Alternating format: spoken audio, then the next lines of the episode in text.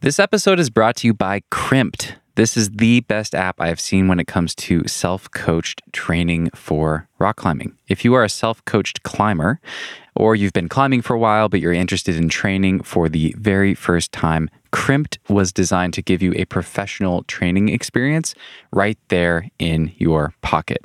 All of the workouts in the app are crafted by world class climbers and coaches. Tom Randall, who's been on this podcast a couple times, and his partner Ollie Torr, who is also a high level climber and an expert gymnast. He's really awesome at rings and core training and things like that. Both of those guys from Lattice Training. Tom and Ollie make a great team. You're getting professionally crafted workouts in the app for free. You can find workouts that are tailored to help you improve your endurance, power endurance, strength, power conditioning, mobility, finger strength, you name it, it's in the app. With Crimpd, training on your own has never been easier. So check out Crimpd. That's C R I M P D. You can check that out at crimpd.com or you can download the Crimpd app for free on iOS or Android. That's crimpd.com or find the Crimpd app in the App Store and get started with your training. This episode is also brought to you by PhysiVantage. I've been taking the PhysiVantage supercharged collagen every day for several months now, and I love knowing that my tendons and my ligaments have all of the building blocks that they need to get stronger. Supercharged collagen is a research based, athlete proven supplement that supports collagen synthesis in connective tissues and the force transfer matrix of muscle. What does all that mean? Well, to me, it means if you want stronger fingers, you should be supplementing with collagen. Some of the PhysiVantage pros call supercharged collagen their finger food, and most of their pro athletes and thousands of their customers swear by supercharged collagen for helping maintain strong and healthy fingers. Boulderer and crusher Drew Ruana, who's been on this podcast, just recently sent his 50th V14. He swears that it even helps him recover his skin after hard sessions on sharp boulder problems.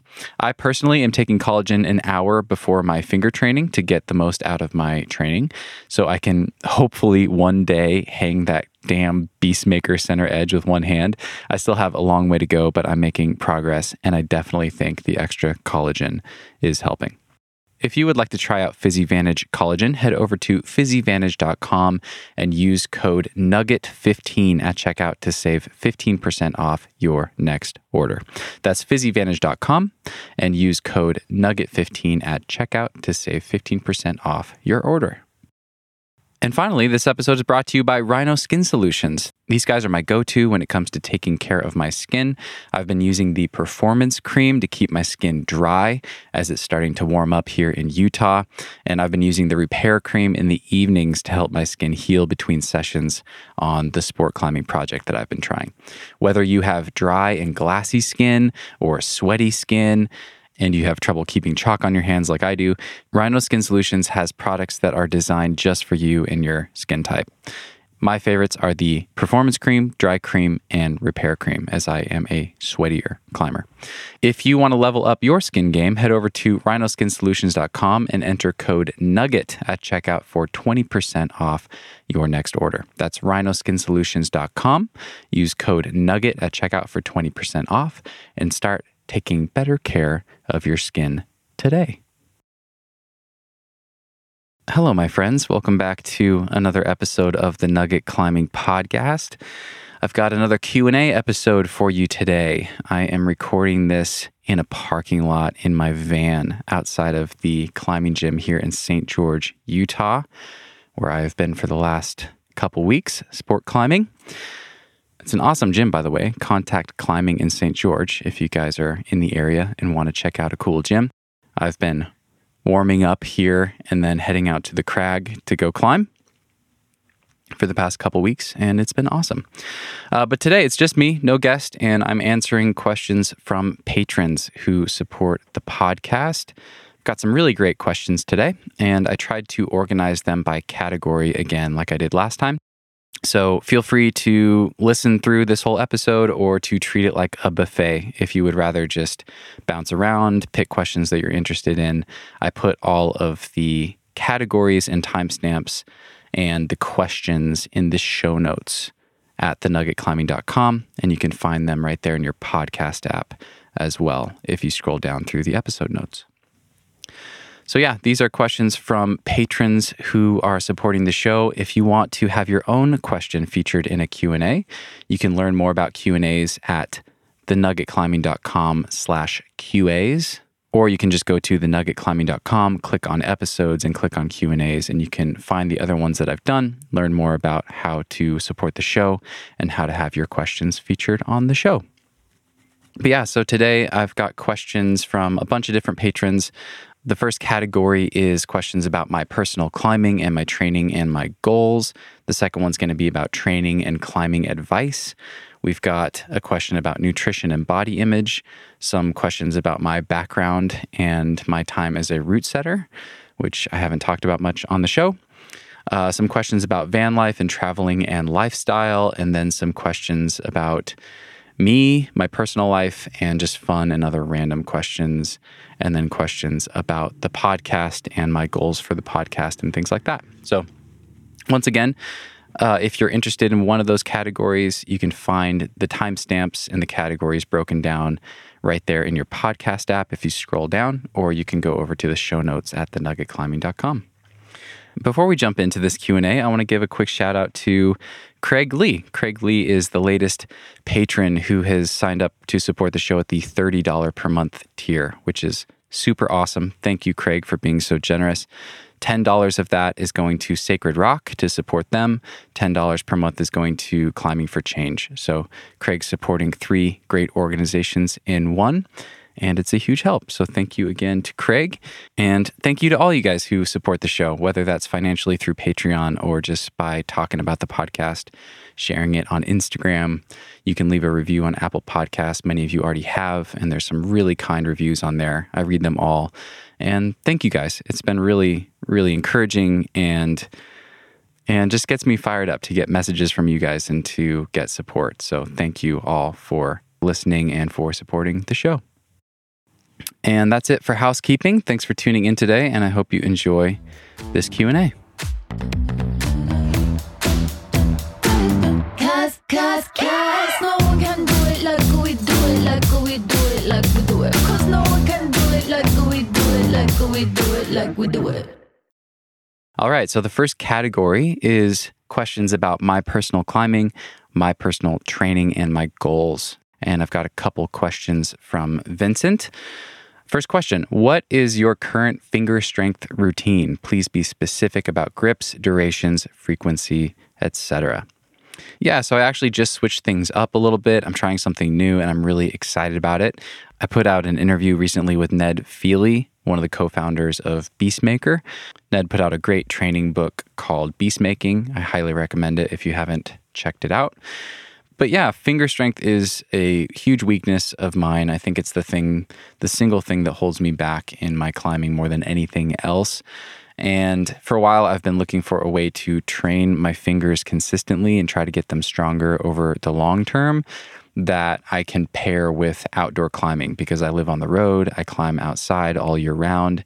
And I was looking for a way to hopefully do both at the same time, even if it meant slightly reduced outdoor performance.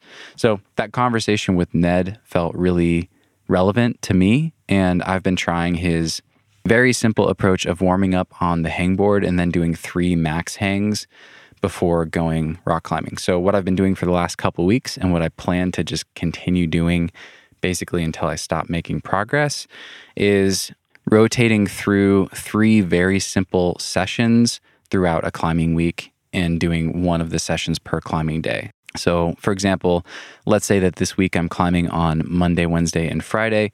On Monday, I will warm up at the gym or warm up in my van on the hangboard, get the body warm, get the core temperature up a little bit, do some stretching, warm up the fingers gradually over the course of 10 or 15 minutes, doing harder and harder pulls and things like that and then kind of work my way up to pulling harder and harder. And then I'll just do three assisted one arm max hangs on a half crimp grip position on a gigantic edge. It's like 30 millimeters or larger because I can't quite hang that with one hand.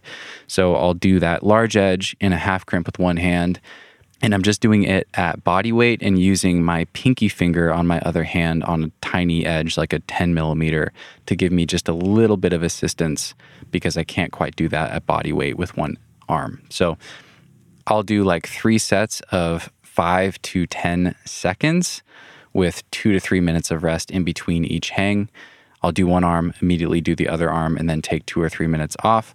And I'm kind of working my way up to being able to do three times 10 seconds and have that feel pretty comfortable before I try to make the intensity harder. But I'm not worrying too much about this very specific load. I'm just doing something that feels really hard each day. And like I talked about with Ned, really trying to focus on the long game and just see what happens over lots of time. So that might be what I do on Monday. Just warm up, do those three max hangs and a half crimp, and then go climbing and go sport climbing for the day out in the Utah hills. And then on Wednesday, similar thing, but I'm hitting a different grip position. So I'll warm up and then I'll do a few hangs in a full crimp position with two hands at body weight. I haven't trained full crimp in quite a while, so my full crimp is pretty weak right now on the hangboard. I'm training on a 20 mil edge at body weight without my thumbs wrapped over. So in a full crimp position, really putting a lot of stress on the palm to keep my hand flexed in that full crimp position without my thumbs wrapped over my index finger.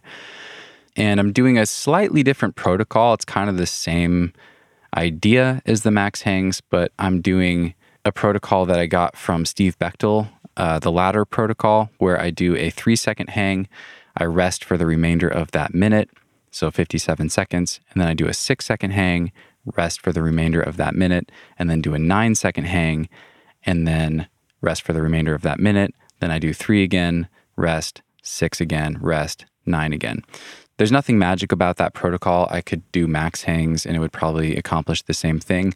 But I've been using that protocol for full crimps for quite a long time now because I really like how the short hang kind of warms you up for the longer hang, which warms you up for the even longer hang. And then you cycle through that a couple times. Um, I find that that has just worked really well for me for full crimps. I'm trying to keep the intensity sub maximal. So I'm not going to near failure on that nine second hang. I'm trying to keep a two or three second buffer in there. And then once that whole cycle feels just easy, then I will make the hold a little bit smaller. I'll probably stick with body weight and just make the hold smaller and just repeat the process. So that's what I would do on day two in this example on the Wednesday. Again, warm up, do the hangs, then go climbing. And then on Friday, I'm doing the max hangs again, but I'm doing three finger drag position on a big edge with a little bit of assistance. So, same exact thing I described with the half crimp protocol, but I'm doing it with the three finger drag. So, to summarize that, I'm doing three finger strength training sessions a week. Each session is incredibly short. The whole thing takes like 10 to 15 minutes, maybe 20 minutes, including the warm up. I do just a few really hard hangs. The total time under tension is anywhere from like 15 to 35 seconds. And I just do one grip position and then that's it for that day. So within a week, I'm hitting on three different grip positions, one session each. And then there's basically a full week of rest between the same exact session. And so far, so good. I really like it because I am making small improvements every session so far.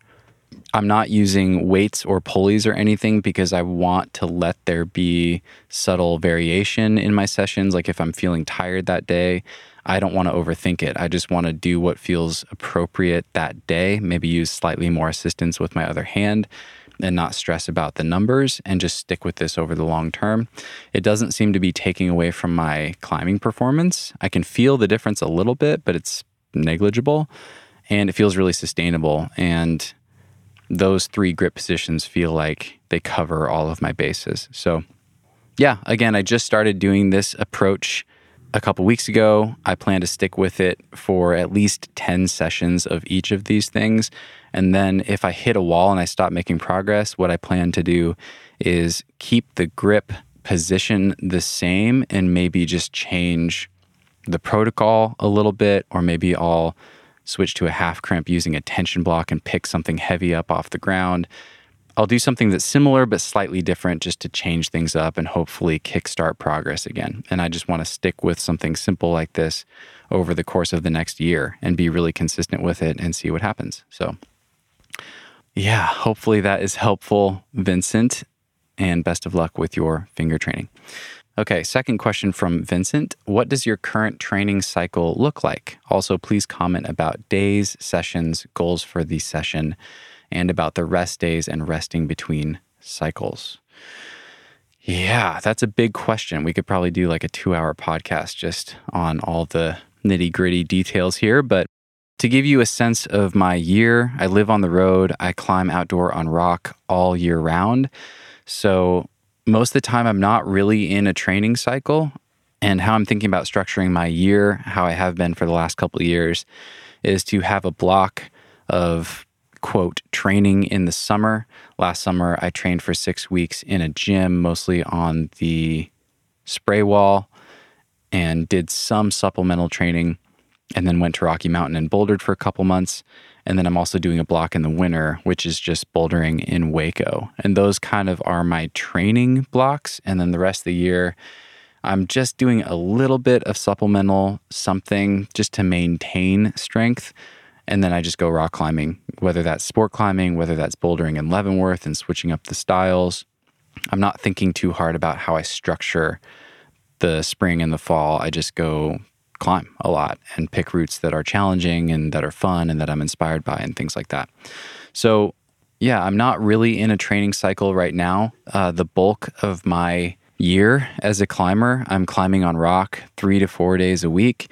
Right now, I'm doing those three really short hangboard sessions per week, like I just talked about. And right now, at least, I'm doing basically nothing else. Um, my body feels good. I'm hiking a lot to the crag every day.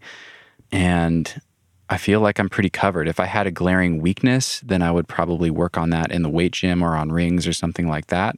But my antagonist muscles and my shoulders and things are generally pretty strong because I've done a lot of weightlifting in the past. I was doing some supplemental training in Hueco, like two evenings a week after climbing, just doing some shoulder presses or decline push-ups and some scapular strength and things like that. And that's that's kind of a good base for me and I don't really do much else the rest of the year. I think I'll have one training block in the summer where I might do some weightlifting and kind of do more of like a base strength phase.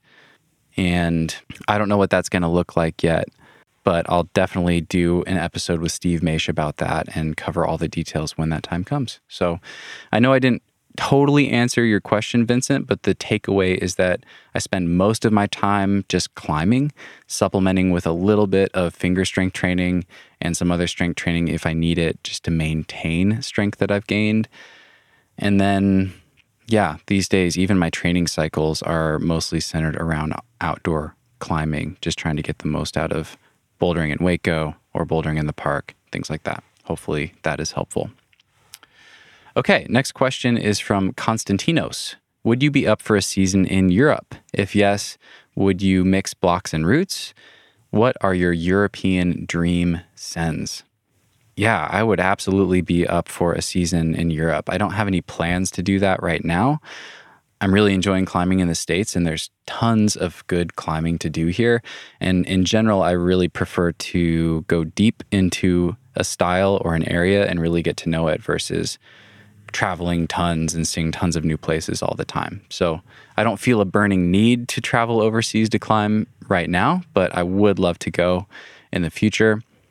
And I'd probably do either a bouldering trip or a route trip. I probably wouldn't try to combine too many things in the same trip. For that same reason, I really prefer to focus in on something.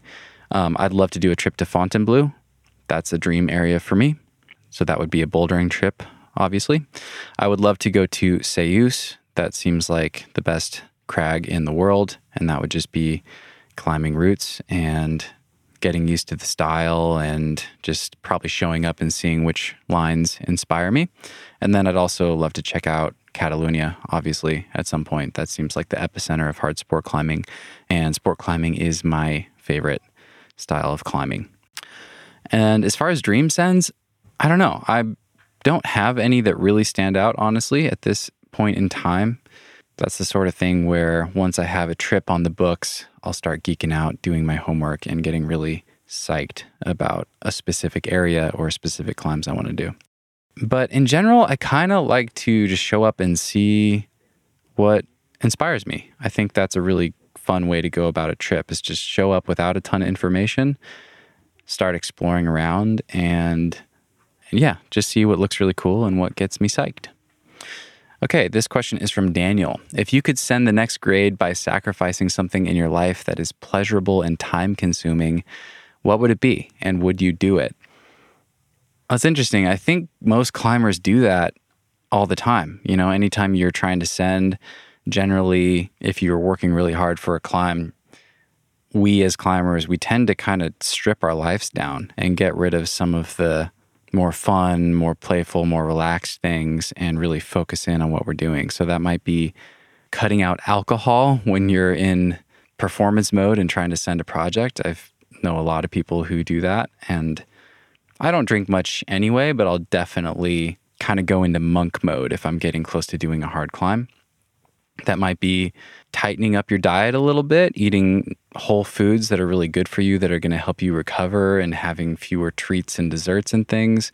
I mean, I think we do this all the time. So, yes, I would definitely sacrifice something in my life that's pleasurable uh, and time consuming. I probably just veg out less when I'm really psyched on a climb and trying to perform at my best, just feel more focused. So rather than choosing to sit and watch a movie, I might go on a long walk and be thinking about the beta and thinking about the sensations and visualizing what it's going to feel like to make the link that I haven't made or what it's going to feel like to get through the crux from the ground or things like that. So so yeah, I think I would just kind of pass on some of the simple pleasures for a period of time to really focus in go into monk mode and that discipline and focus can feel really empowering. I think that can be really good, provided that you remember that it's a balance. And I don't think it's sustainable to try to be in that mode all the time. So having a mix is really good. Okay, I've got a couple questions from Christoph. You alluded to seeing the fix and follow system in action on Moonlight Buttress. Did you try to free Moonlight? How did it go? Are you going back if you didn't send? Yeah, it's cool that you picked up on that. I did a trip to Zion in the early spring of 2020, very shortly after launching the podcast. I was out there with my friend Lizzie Van Patten, mostly supporting her. She was trying to free the climb, and I was just kind of along to support and try it myself and just just see how much progress I could make in the limited time uh, that we had and kind of plant the seed for the future. I knew I probably wasn't ready to send it. I didn't send it, by the way. At the time, I haven't spent a lot of time doing splitter sandstone crack climbing like that. So those upper crux pitches, the 0.5 pitches, felt really hard to me. But yeah, it was a really cool experience. We climbed on the route probably four different days. We wrapped in from the top a few different days and worked on the hardest sections of the route. And then we went ground up one day just to see how high we could go. And between the two of us, we freed most of the pitches. We didn't free the two hardest pitches. And I freed a fair amount of it. I led one of the 512 pitches and red pointed that on one of the days that we lowered in from the top. But um, I think we were both pretty far away from sending. And I think I would definitely have to do a season in Indian Creek or just spend more time on the route to really dial in that splitter crack climbing style to have a good shot at doing it free. So I would love to go back. It's an amazing route. It's beautiful. It's super inspiring. Uh, but it doesn't feel like a high priority right now because I'm more psyched on bouldering and sport climbing. But I would love to go back and do that one of these days. Okay, Christoph also asks You mentioned in a comment to me that you're heading to Yosemite sometime this year. What's on the agenda? Would be stoked to hear about the process involved in freeing some longer routes if that's your plan. Yeah, I do plan to go to Yosemite. I don't think it's my plan to try to free some longer routes, but I'm not totally opposed to that. I'm actually planning to do a bouldering trip to Yosemite in October and November. I've actually never been to the valley, which is starting to feel almost blasphemous doing this podcast and having all these awesome conversations about Yosemite history and all this rad stuff that people are doing out there. But I'm honestly not that drawn to the long granite routes. That's never been my favorite thing. I would like to do some of it in the future, but yeah, when I think about free climbing on El Cap, for instance, that's something I'd like to do someday, but the thought of that doesn't really get me psyched. It just sounds like a huge pain in the ass. It sounds gnarly. It's definitely not my favorite type of climbing, and it's not my favorite type of challenge. I really like hard movement and dissecting hard movement and learning and executing moves that felt impossible when you first tried them. I really love that process, either on boulders or on sport climbs. Whereas doing a long granite route, I don't know, not so much my thing, at least for now. But I do have some plans to at least experience some of the longer stuff, maybe not free climbing, but maybe just trying to climb something big in a day. That's TBD. So I will keep you guys posted about that and how it goes. Okay, this question is from Matt. What are your top three go to climbing shoes and why? Also, what climbing shoes would you love to try but don't have the time and or commitment to invest in? So yeah, I am a La Sportiva guy through and through. I started wearing them in probably 2010 and they just fit my feet really, really well. I love them and I don't think I have any reason to switch. So I'm really psyched on Sportiva. My top three shoes are probably the Solution, which is interesting. I actually didn't like that shoe at all at first, and it's really grown on me, and now it's probably my favorite shoe. So that's probably my number one. I use that for almost everything, at least lately. When I lived in Oregon and climbed at Smith Rock a lot, I really liked the Otaki. I think that's my favorite vertical, technical, standing on your feet with more weight on your feet, like a stiffer shoe, I think that's my go to. I also really like the Miura Velcro and the Katana Lace. I use the Katana Lace for hard, techie trad climbing. Um, but I think the Otaki is my favorite tech shoe. It's really comfortable for me and fits my foot really well. And I've done all my hardest routes at this point in that shoe. So, yeah, that's probably my number two. My third favorite, again, probably either the Miura Velcro or the Katana Lace. I really like both of those. They're similar to the Otaki, but they kind of have different strengths. Those are both kind of in my quiver. And then one shoe that I've been wanting to try for quite a while, and I actually just ordered my first pair, is the La Sportiva Theory. I've been wanting kind of a softer cave shoe with more toe hooking rubber. And I've heard awesome things about that shoe. I'm really excited to try it out. So I actually have a pair waiting for me at my folks' house back in Washington, and I'll be trying it out in Leavenworth this season. So I'll let you know what I think of that one after I try it. This question is from Andre. What grade do you honestly feel like is your absolute limit in bouldering? Yeah, that's a cool question. I think at this moment in time, I think I can climb V12. I'm pretty confident that I can if I find the right ones and put enough time into them. I think I'm definitely capable of leveling up to at least V13, but I don't think I'm there right now. I think I'm capable.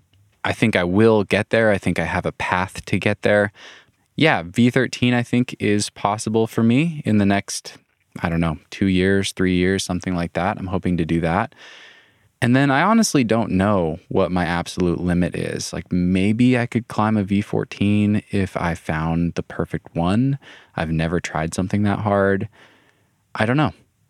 Again, I think finger strength is my biggest limitation. And I'm really excited about this Ned Feehally approach that I'm trying out.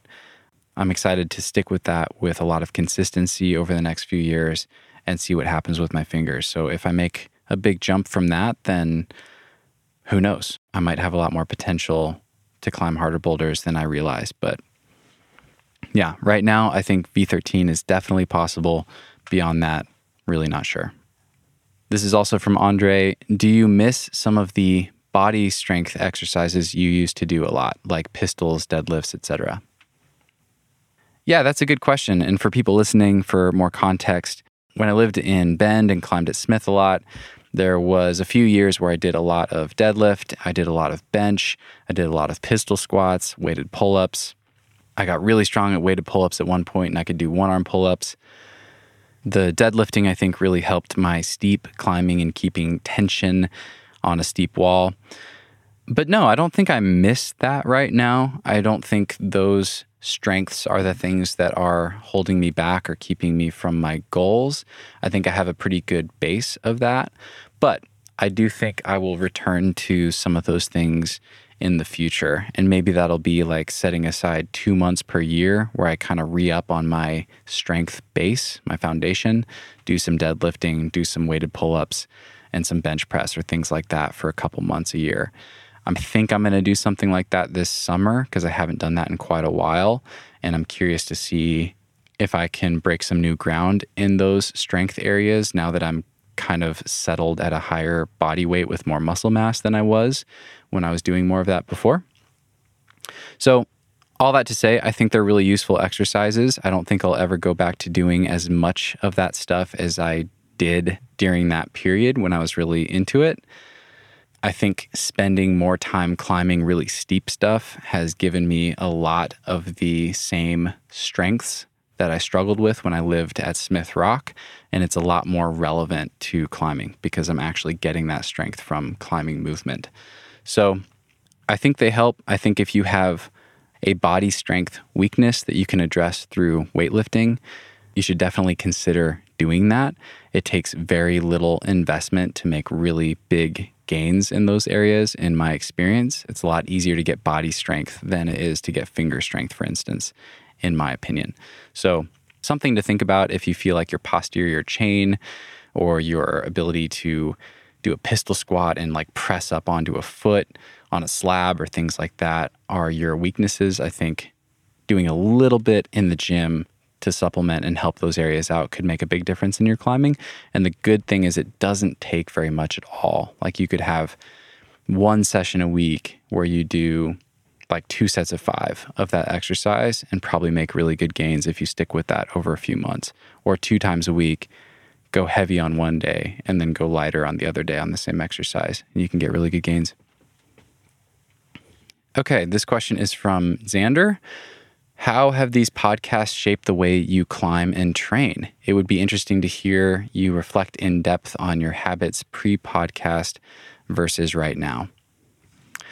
That is an excellent question. And it's a tough question to answer because my lifestyle changed tremendously when I started the podcast. I moved into a van left my home and my job in Bend and hit the road. And I've been on the road full time for two and a half years. So that has done way more to shape the way that I climb and train than the podcast. But of course, the two are very intertwined. So, as far as the way I climb and my climbing habits, one thing that's been really cool and kind of empowering is that I think I was doing a lot of things right before I started the podcast and having all these conversations with people. I think I've always been very tactical and strategic in my climbing, and that's a strength of mine. I think a lot about how to get the most out of my physical abilities. And yeah, I think I was doing a lot of things right as far as that goes. I've definitely made some changes and picked up a lot of little tips and tricks and things. Um, Ethan Pringle helped me with my breathing. I've been climbing with Joe Kinder the last couple weeks, and it's been really helpful to just watch how he approaches a really steep sport climbing project and to try to mirror some of his habits. Just the little things that you pick up over time from climbing with really good people and observing them. But again, no major differences there. I think I was doing a pretty good job with my approach to projecting and climbing skills and things like that. One thing that's changed a lot and been super helpful is that now that I can travel, I spend way more time climbing steep stuff. I had about seven years where I was climbing at Smith mostly, and there's really not much steep terrain there. And for the past two years, I've been climbing in Hueco and in Rocky Mountain and in Rifle and here in St. George, where there's a lot of steep caves. And just all that time spent in steep overhanging terrain has done more to help me improve as a climber and improve my weaknesses as a climber than maybe any other thing I've ever done, any training I've ever done. Just putting in the time on the thing that was really hard for me has been tremendously helpful. And I, I really think that getting good at steep climbing, the strengths that you get from that seem to transfer back up to less steep climbing really well. Maybe that's only because I've I have a big base of climbing at Smith and I have that skill set as well. But yeah, it's been really helpful for me to get those skills and I think it's been really helpful for me to build strength just through climbing on steep terrain a lot. I kind of feel like I've reinvented myself as a climber in the last two years from doing that. And it's just been awesome. So that's brought a huge shift. And then again, going back to Ned Feehally in our conversation and finger strength training, for quite a while, I've been asking this question of is it possible to get my fingers way stronger while also climbing outside a lot? And I think I have at least a strategy that I'm really excited to try over the next couple of years with this really simple approach from Ned. And that's really different from how I used to train. I used to train in a much more training block kind of oriented way where I'd train in the summer, train in the winter, and then try to perform in the shoulder seasons. And I'm pretty psyched about like a much longer view, simple but really consistent approach, mixing in a few max hangs a few times a week with a lot of outdoor climbing. I'm really curious to see what happens with that over the next couple years.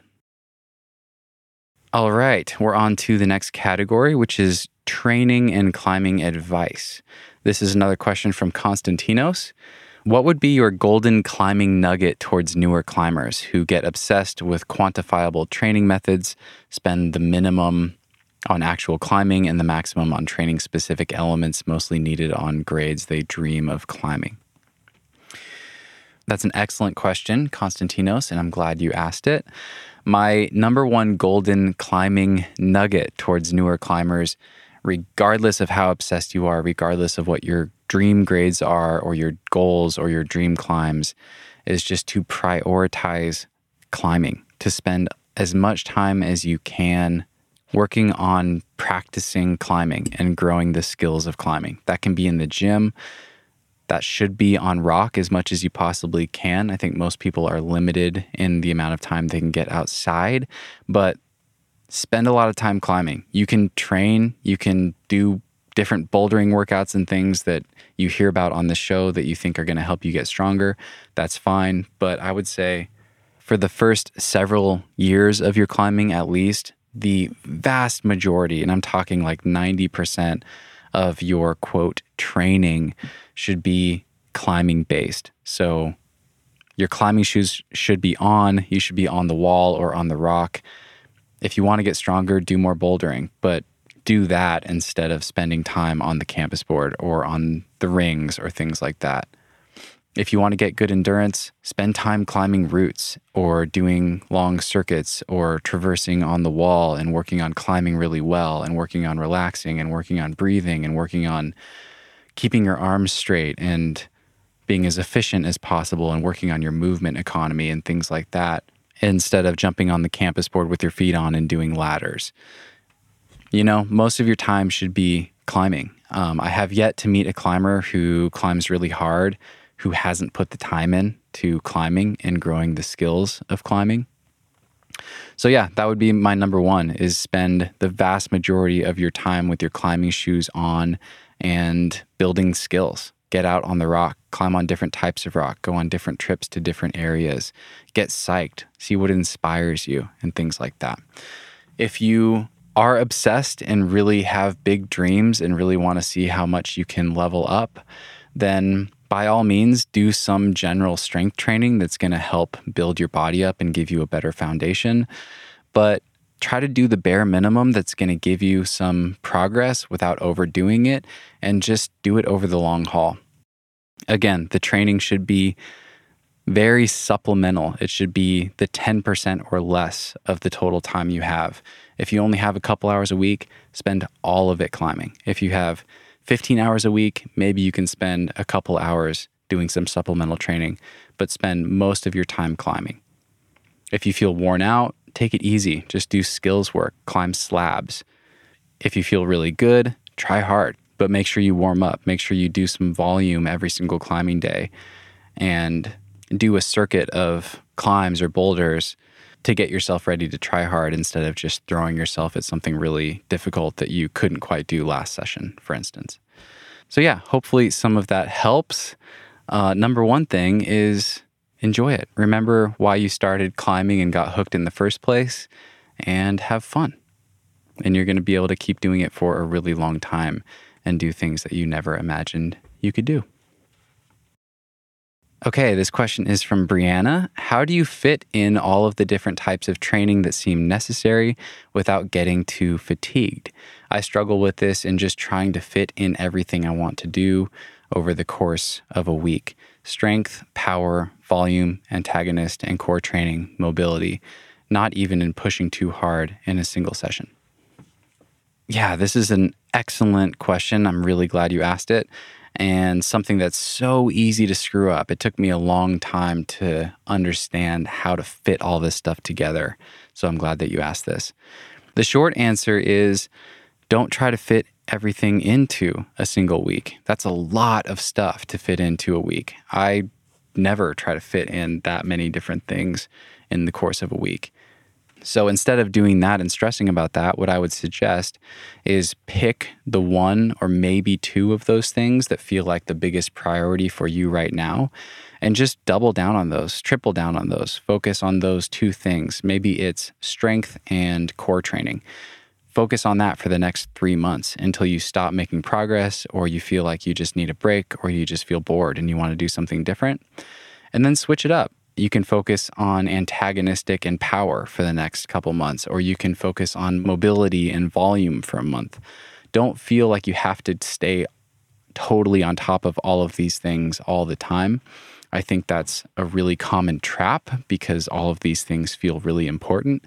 But the key here and the really good news is that you will maintain so much of what you gain in the course of like a two or three month cycle of focusing on something just by continuing to climb. So if you build your strength up and you build your core training up, you don't have to keep limit bouldering and deadlifting and hangboarding and things like that every single week forever to maintain that stuff. You can maintain it with surprisingly little climbing or training while you focus on other things.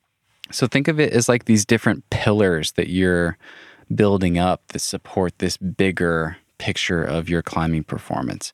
You kind of build one and then you can switch and focus to another. And when you go back to the first one later on, that base that you've built is still going to be there. It's not just going to go away. You might feel like you lost a little bit when you go back for the first week or two, but you'll be able to build it up a lot quicker the second time around and even quicker than that the third time around. And you can kind of have these three or four or five different pillars, whether that's strength is one, power is another, your capacity and your volume is another, your general strength and antagonistic muscles and things is another one. You have all these different things you can kind of build up, and each one supports one another. You can kind of focus on one and then shift to something else and trust that you're going to maintain a lot of those gains and you're going to be able to build more on it later on in time. So, yeah, for you specifically, I'd recommend taking that list of things that you're hitting each week and pick two of them that feel really important to you and really focus on those for the next couple months and see what happens. And then the final thing I'll say to you, Brianna, is that if you have one area that feels especially tricky for you, like maybe it's it feels difficult for you to gain finger strength or body strength or mobility, maybe you have tight hips or who knows what it is. But if there's one thing that feels like kind of a critical thing for you personally, then that would be the thing that you try to maintain all the time. Maybe you focus in on it for a couple months and then when you switch to another area of focus, you keep one short session a week of that thing to try to like keep it ticking over so you don't let your progress backslide, things like that. And then you can keep building that cycle on cycle over time. So, yeah, I hope that helps. We could have a much longer discussion about that. Feel free to reach out to me if I didn't answer your question fully, and best of luck with your training. All right, this question is from Neil. Neil writes In your interview with Verm, that's John Sherman for people listening, he mentioned curing his chronic elbow tendonitis by primarily training his shoulders. However, he avoided getting into the details of the exercises. Do you have any insights into this? Um, I do not. I do not know the specifics. I did ask Verm who his trainer was once again after I saw this question, and his guy is Ryan Whitehead at Paragon Athletics. I believe he is in Flagstaff, Arizona. So you could look him up. I think Verm credited Ryan for really helping him out. He also had a PT named Jason Dorsch, D O R S C H, who helped him with his initial post op physical therapy. And then Ryan took over from there. So you could reach out to one or both of those guys if this issue feels especially relevant to you. The one thing I'll say from my own personal experience is that, man, everything is totally connected. The elbows, the shoulders, the neck, the wrists, the fingers, like all of that stuff exists in a chain. And it seems like a really common theme that I hear all the time where an injury that is presenting at a certain location, whether that's a chronic elbow issue or a wrist pain or a finger thing. Um, I've heard so many stories of people fixing that stuff or helping that stuff by working on a different area where they had tightness or compression against a nerve or things like that. So, for me, I struggled with carpal tunnel for a really long time and couldn't figure out what it was. I thought it was just inflammation in my carpal tunnel area. I went to see an ART specialist, that's active release technique. And I actually did a podcast about this, episode five with Mark DeJohn. He was my guy. And he just looked at me and was like, dude, you have the tightest forearms I've ever seen. And you're injured. We just need to loosen up your forearms. So, loosening up my forearms helped my carpal tunnel immensely, but we only got so far. It kind of got to like a sticking point, And I noticed that I had a lot of tightness in my shoulder and my neck as well, especially on my left side where my carpal tunnel was worse. So, we started working more on my shoulder and my neck in addition to my forearms. And within like a couple sessions of doing that, I went from maybe like 60% improvement to 100% improvement. I no longer have this issue at all. So that's just a story to kind of keep in mind. If you have an issue, it's definitely worth seeing a professional, whether that's a massage therapist or ART or whoever. Find a practitioner who you trust and who you kind of resonate with and see what they say. You might be able to address a long term chronic issue by addressing something else in the chain that you haven't realized is actually a problem. So hopefully that helps, Neil. All right, next category is nutrition and body image. And I just have a couple questions here from Sava. Sava writes If you experience this, how do you deal with bad body image? Yeah, man, I definitely experienced that. It was really quite a trip to go through my own journey with some disordered eating and body dysmorphia that came out of that. I had never dealt with that in the past. I'd never really cared about how I looked. And then I got really skinny and really lean. And then my body kind of broke down and I regained weight. And there was a couple years there where I had a really hard time with body dysmorphia and body image. And I still have the occasional bad body image day where I see a photo of me that's taken from a bad angle, or maybe I had some extra salty food and I just look kind of puffy in the mirror or things like that. It happens all the time. Um, I think the number one thing that has helped me is to really focus on climbing. Um, it's interesting. The same sort of mindset that led me down the rabbit hole of disordered eating also helped me break free of it because ultimately I just want to climb better. I just want to get stronger and climb my dream routes. And I tried getting really skinny to climb harder. It worked for a little while and then it totally backfired. And it ended up being a huge setback in my climbing. I got really weak. I got some injuries when I was recovering from that. And I think I lost like two or three years of time that I could have been improving if I'd been on a better path. And I feel like I'm on a better path now. I can feel my body getting stronger. I'm feeling lighter and lighter on the rock as my strength improves.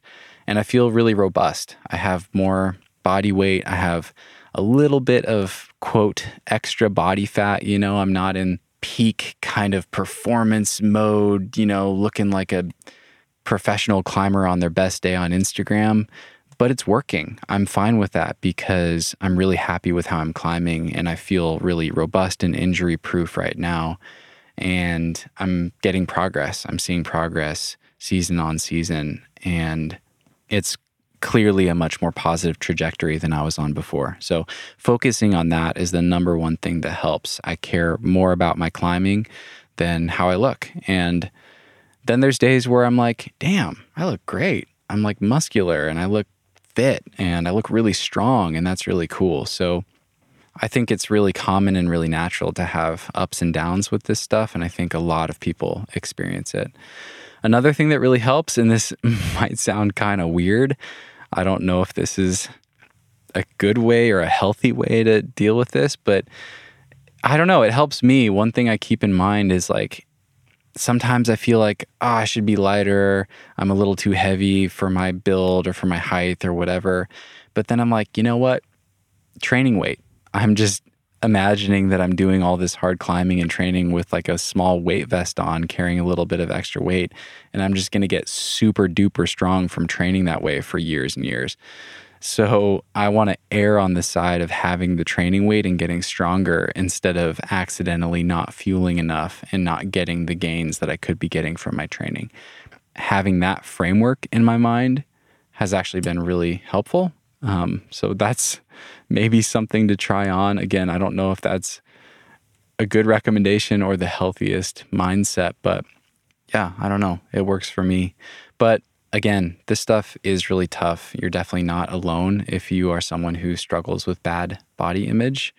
Um, but I think I think things are headed in the right direction. Another thing that's helped a lot is to watch some of the videos that have come out about this stuff. Watching the film Light, that was a really beautiful film. I'll link to that in the show notes. And then also just finding climbers who have really powerful, strong, muscular builds and drawing inspiration from how strong they are on the rock. Like Matt Fultz has been someone for me. I look at him and I see how hard he's climbing on some of the smallest holds in the world. And I'm like, damn, yeah, there's no reason why I can't get a lot stronger with this body type as well. So that's been really empowering for me is to seek out those people that have a similar build as me who are climbing at a really high level and draw inspiration from them. This is another question from Saba. How do you decide how to eat and rest without getting obsessive or distressed or spending a fortune? Yeah, that is a really interesting question. I don't totally know how to answer it, but I'll just share the thoughts that are coming to my mind. I've spent a lot of time kind of dialing in my nutrition and finding what works best for me. I think that's a really personal journey.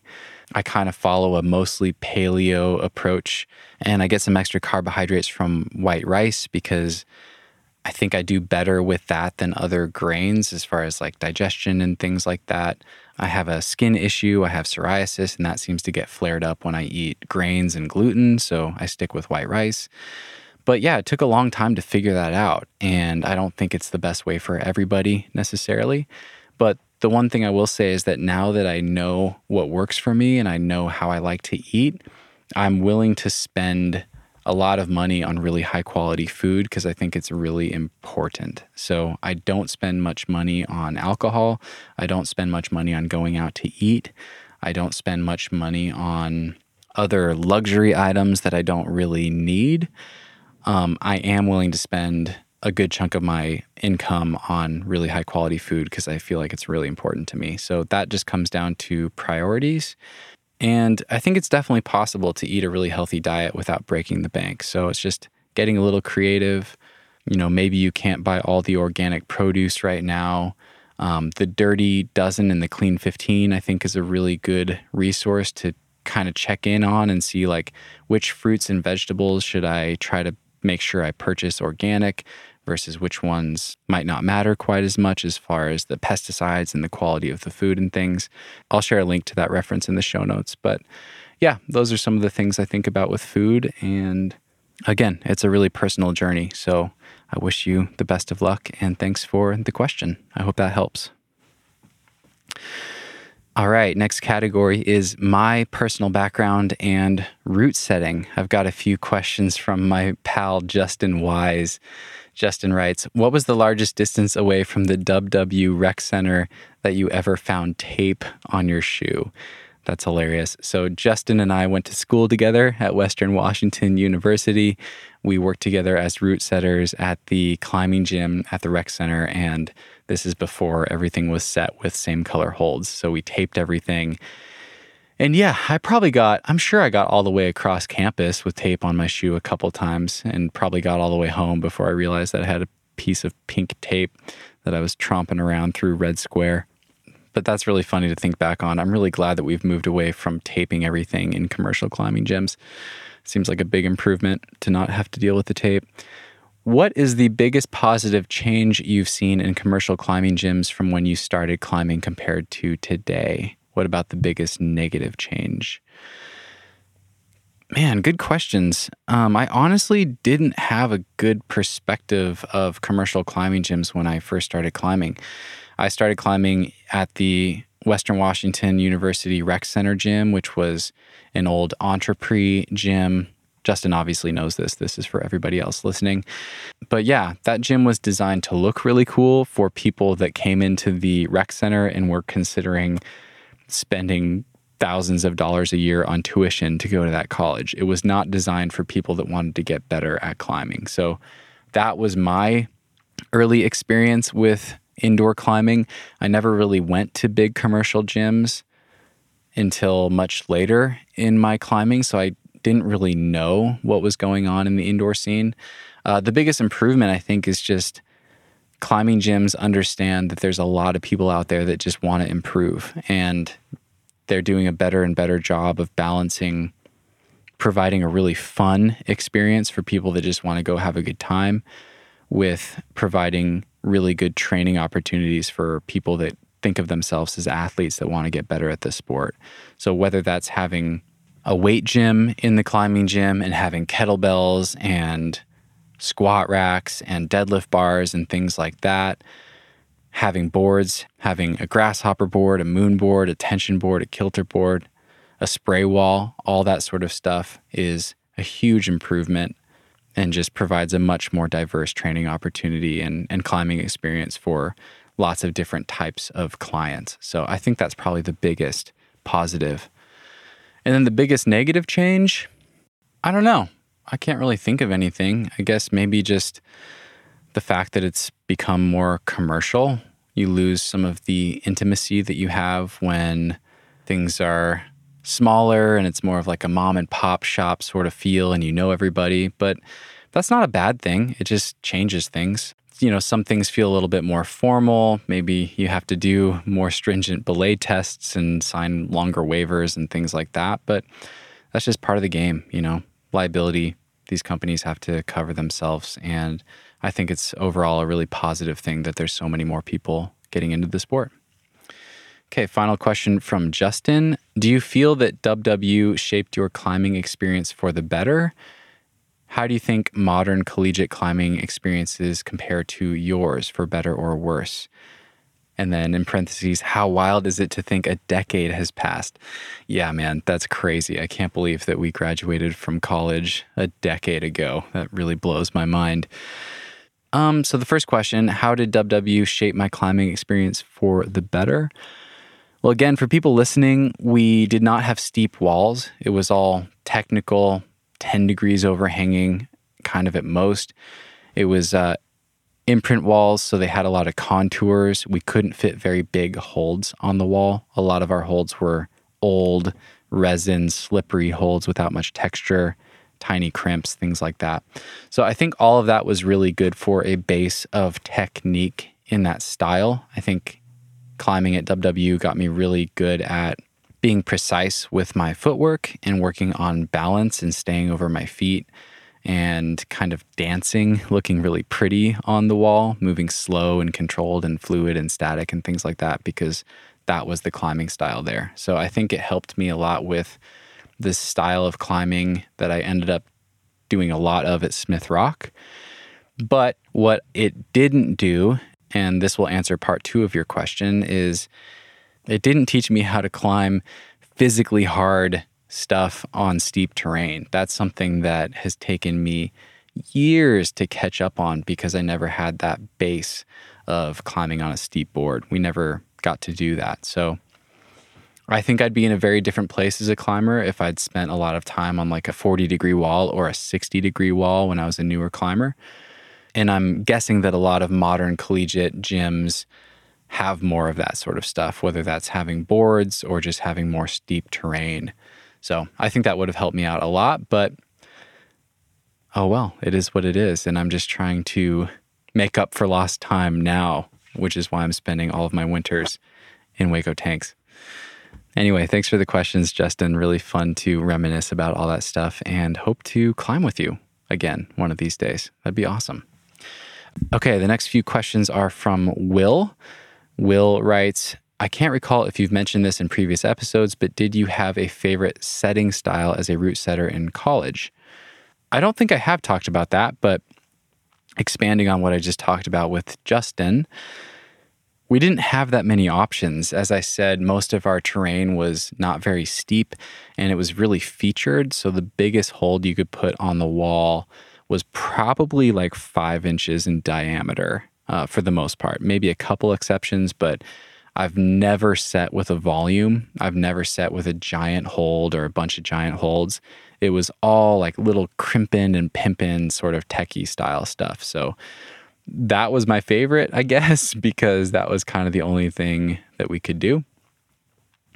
Um, but I did really like slow strength style, like really tensiony movement, really directional holds where you have to keep a lot of body tension and move really slow, or else you just barn door off the wall. That was always my favorite because that's what I was good at. And yeah, I think that would be my answer. I loved setting with side pulls and gastons and things like that instead of down pulling holds. I thought that was really fun, and I still enjoy that style of climbing. Another question from Will Did you set at a bouldering wall or a rope climbing wall? So, yeah, the wall at Western Washington University was a mix of both. We had a pretty small area, we had a little bouldering kind of stair stepped cave. It wasn't really much of a cave, it just kind of had like inverse stair step feature. So, vertical, then horizontal, then vertical. We were able to set some slightly steep and powerful stuff there. And then the main part of the wall had top ropes and lead climbs up to about 35 feet, maybe 40 feet, not very tall. And we would set the whole bottom of that part of the wall as boulder problems up to like the 15 foot mark or something like that with a big piece of tape across that part of the wall. So it was always kind of a mix. I really preferred to set boulder problems because the roped climbing didn't really feel worth it. It's kind of that awkward length where yeah, it just doesn't really even feel worth it to tie into a rope. Um, and it's just so much more work to get up on a rope and set a rope climb. It just felt kind of lame to do that for like a, a 40 foot tall route. But of course, I had to do some of that and I did enjoy it, but I definitely preferred bouldering. And oh, I just read the rest of your message. Will, Will writes, I also worked as a route setter in college, favorite job I've ever had, and loved setting crimpy technical routes and problems. So, yeah, same here, man. Uh, super fun to set that kind of style. I really enjoy it. And I love that job as well. I had a really fun time doing that. I probably worked 15 hours a week at that job because I was in school full time. And that's the perfect amount of time, in my opinion, to work as a route setter. I'm totally blown away by people that do that as a full time job. I think that'd be such a difficult and demanding job. So, yeah, that was a really fun experience. And hat tip to you guys out there who are setting routes full time and making it your living. Okay, the next category is questions about van life, traveling, and my current lifestyle. These two questions are from Sava again. How do you plan your climbing trips? Yeah, so the short answer is I basically just follow the climbing weather around the states, but of course, there's always more than one option in any given season. So I've been kind of traveling for the last two and a half years and dialing in my circuit of favorite places that I like to go at certain times of the year. That's been really, really fun to do that. And at this point, I kind of have two fixtures in my year. I really love spending the winters in Hueco. I've done that twice now. I plan to do that for many winters to come, possibly indefinitely. I really love it there, and it's been really helpful for my climbing to spend a couple months there in the winter. So that's a fixture in my year. And then I feel the same way about Rocky Mountain. I loved my time there last summer and I'm planning to go back. So then it's just a matter of filling in the time around there. There's several places that I love to climb, but I'm not too structured with it. I kind of have an idea of where I want to go over the next six months or so, but I really like to keep things somewhat loose and just see what my motivation and inspiration does and see what feels exciting and and what sounds really fun and kind of listen to that as well. So with the spring and the fall, I'm not too concerned about like what makes the most sense for improving at climbing or what's going to be the sickest thing I can do. It's just no, what sounds fun? I have some time to just go enjoy climbing and maybe that'll be a really specific goal. I want to take all that training from Hueco and go try to climb a really hard sport route or maybe it's just, no, I just want to have fun and go do a bunch of pitches and enjoy climbing or go check out a new bouldering area. So, again, I kind of have the fixture in the winter and the summer. And then the shoulder seasons are just kind of planning around the weather and what sounds fun and what makes the most sense. Um, I am spending more and more time back in Washington these days because my family's there. And that's been really fun to climb in Leavenworth again, a place that I absolutely love. And that gives me a chance to catch up with family and hang out with them. So that's an area I'm spending more time in the spring and the fall these days.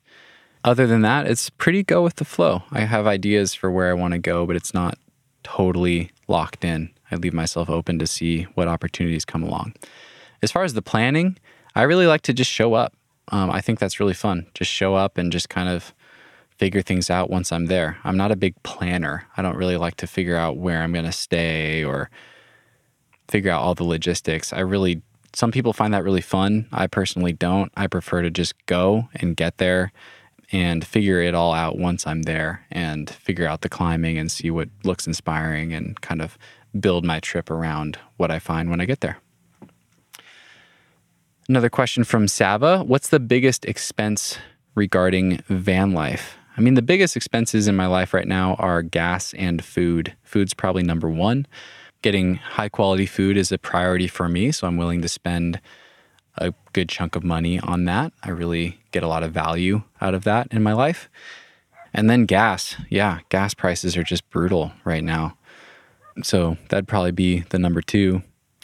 And then otherwise, life's pretty cheap. It's pretty doable. Um, I spend money on gym memberships every once in a while. I'm in St. George right now. I bought a month membership to the gym here, which has been really nice for taking showers and for working there on work days and for doing some training there and for warming up on climbing days. I'll often do that in the gym. So that's an expense. Climbing gear, getting new shoes from time to time, things like that, just the normal stuff. But yeah, the biggest ones are definitely gas, food, and then, of course, if you have a car payment, that's something to consider, insurance, things along those lines. But basically, it's the same as normal life, just without paying rent. That's pretty much what it's like. These questions are from Ainsley. After traveling around so much, do you find regional differences in climbing culture? What are some of the most important and strangest similarities or differences you've observed, any big lessons you've taken away from other perspectives on climbing. Yeah, it's a great question. I mean, I haven't traveled much overseas for climbing specifically. I think that's where you probably see really big changes in cultural differences and approaches to climbing. But even traveling around the states, climbing in different areas, switching between bouldering and sport climbing, yeah, you definitely see cultural differences. I think one of the things that's really interesting to observe is how standards are really different in different areas. And I think it's just really shown me that the weight and the importance that we put on grades and different climbing levels it really affects how we perform and what we think we're capable of and that's really shaped by our community and the people we're around So if you climb in an area where there aren't that many 513s and climbing 512 is a really big deal, it's going to be a lot harder to break into 513 if you live there than if you live in Colorado and climb at rifle all the time and everyone climbs 513 and 514. You know, that culture and that belief that you have in yourself and that idea, those ideas of what's possible are very, very different in those different places. And I think that can really shape people's climbing. So that's something to keep in mind for better or for worse. Um, some areas have a much more fun, laid back, climb for the enjoyment of it approach. Other areas have a much more performance, we're going to send, we're going to do hard stuff approach. Yeah, every place is pretty different. But again, I think the main takeaway for me is that the people around you and the culture around you definitely have a very powerful impact on your perspective and how you see yourself and how you see climbing. And be aware of that because that can be a really powerful asset if you leverage it correctly and find the right people to surround yourself with. Okay, I've got another question from Brianna. Is it difficult to find climbing partners while living on the road? Any tips for finding partners for roped climbing? Yeah, it's a good question. It hasn't been too difficult for me because I've been doing it for so long. I find that I almost always know people at any given area where I want to go climbing. So it's usually pretty easy for me to connect with a friend or an acquaintance or a friend of a friend and get teamed up with partners. Um, a lot of the times, if I'm going on a sport climbing trip, I will coordinate with friends and try to make sure that I'm going to have some friends who are there, or I'll ask them if they want to go on a trip and things like that.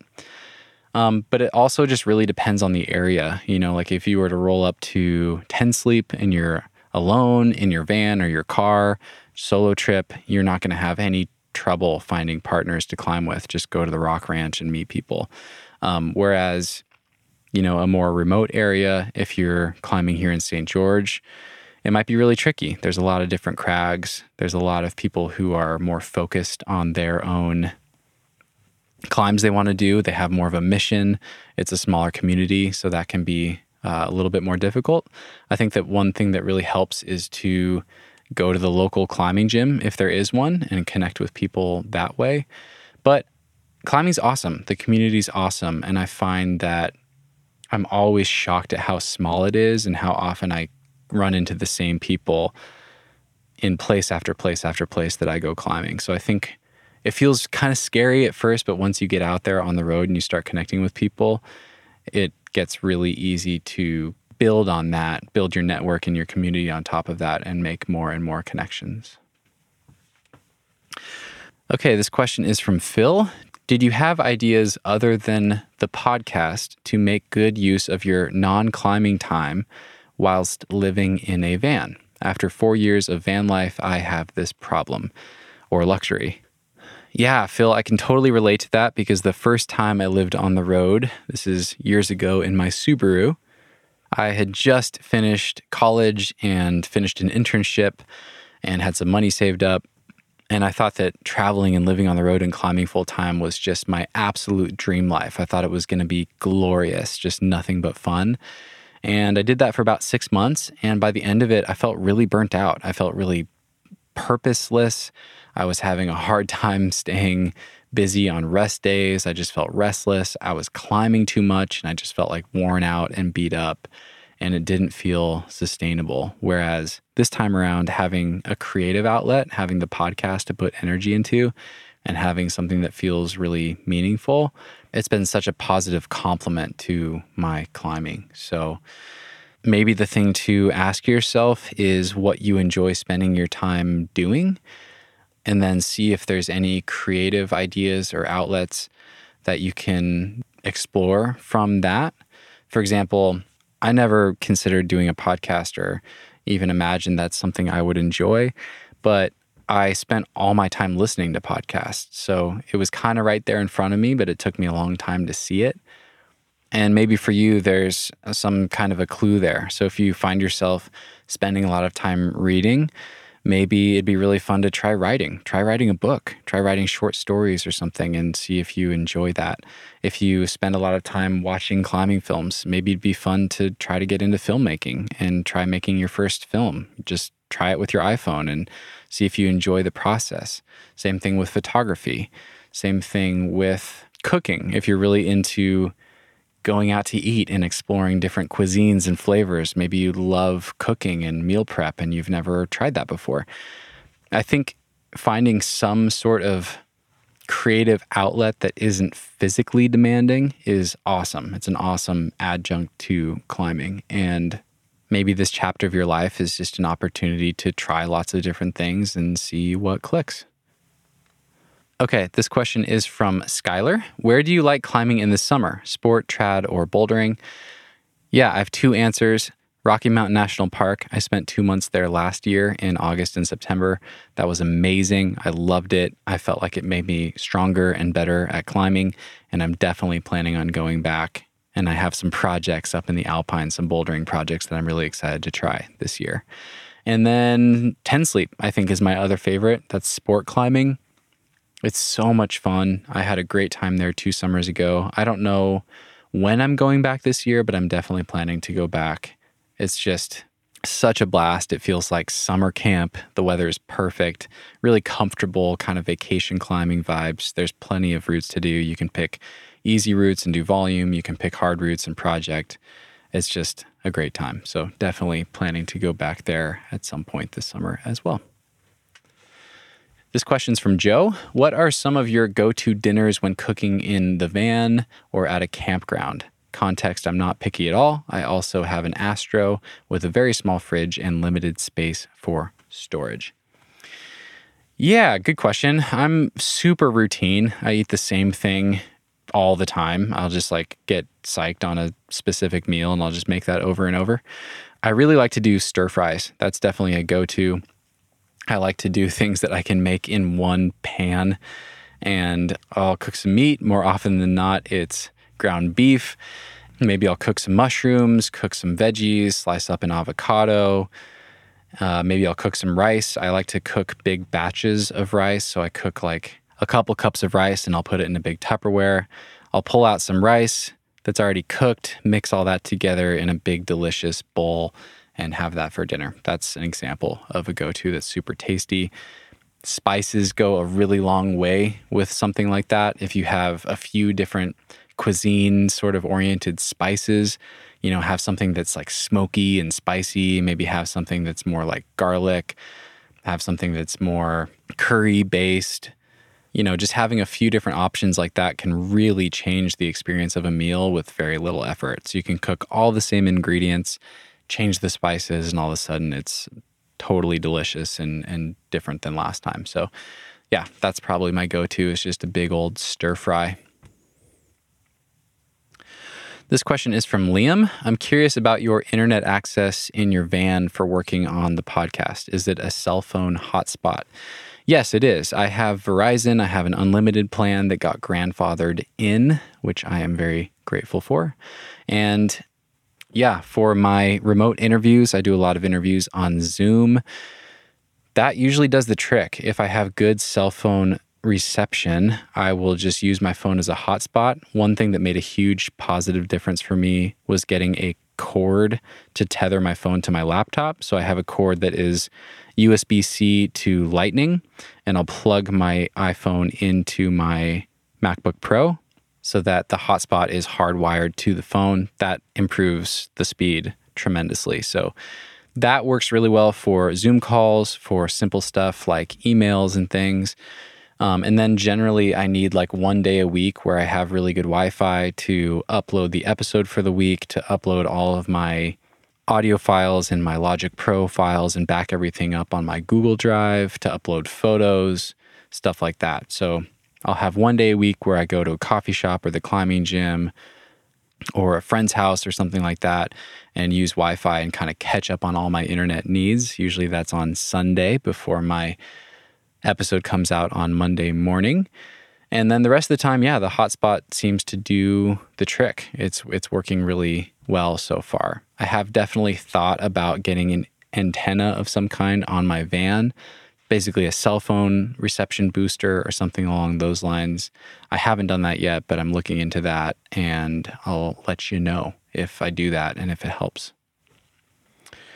All right, next category is personal questions and fun and random questions. And this question is from my friend Casey. Casey writes If you could have been a pro athlete in any other sport when you were young, would you have been a gymnast, a diver, a hip hop backup dancer, ballet dancer, bobsledder, synchronized swimmer, or other? Wow, uh, tremendous choices to choose from. Thank you, Casey. I have to say, gymnast is the thing that really pops out at the top of the list there because it seems like it'd give me such a great foundation for climbing. Um, but also, gymnasts are so badass. I think when they do that shit on the rings and do the iron crosses and stuff, it's just like so impressive and so cool. And they have like the best physiques of any athletes, in my opinion, except for maybe climbers.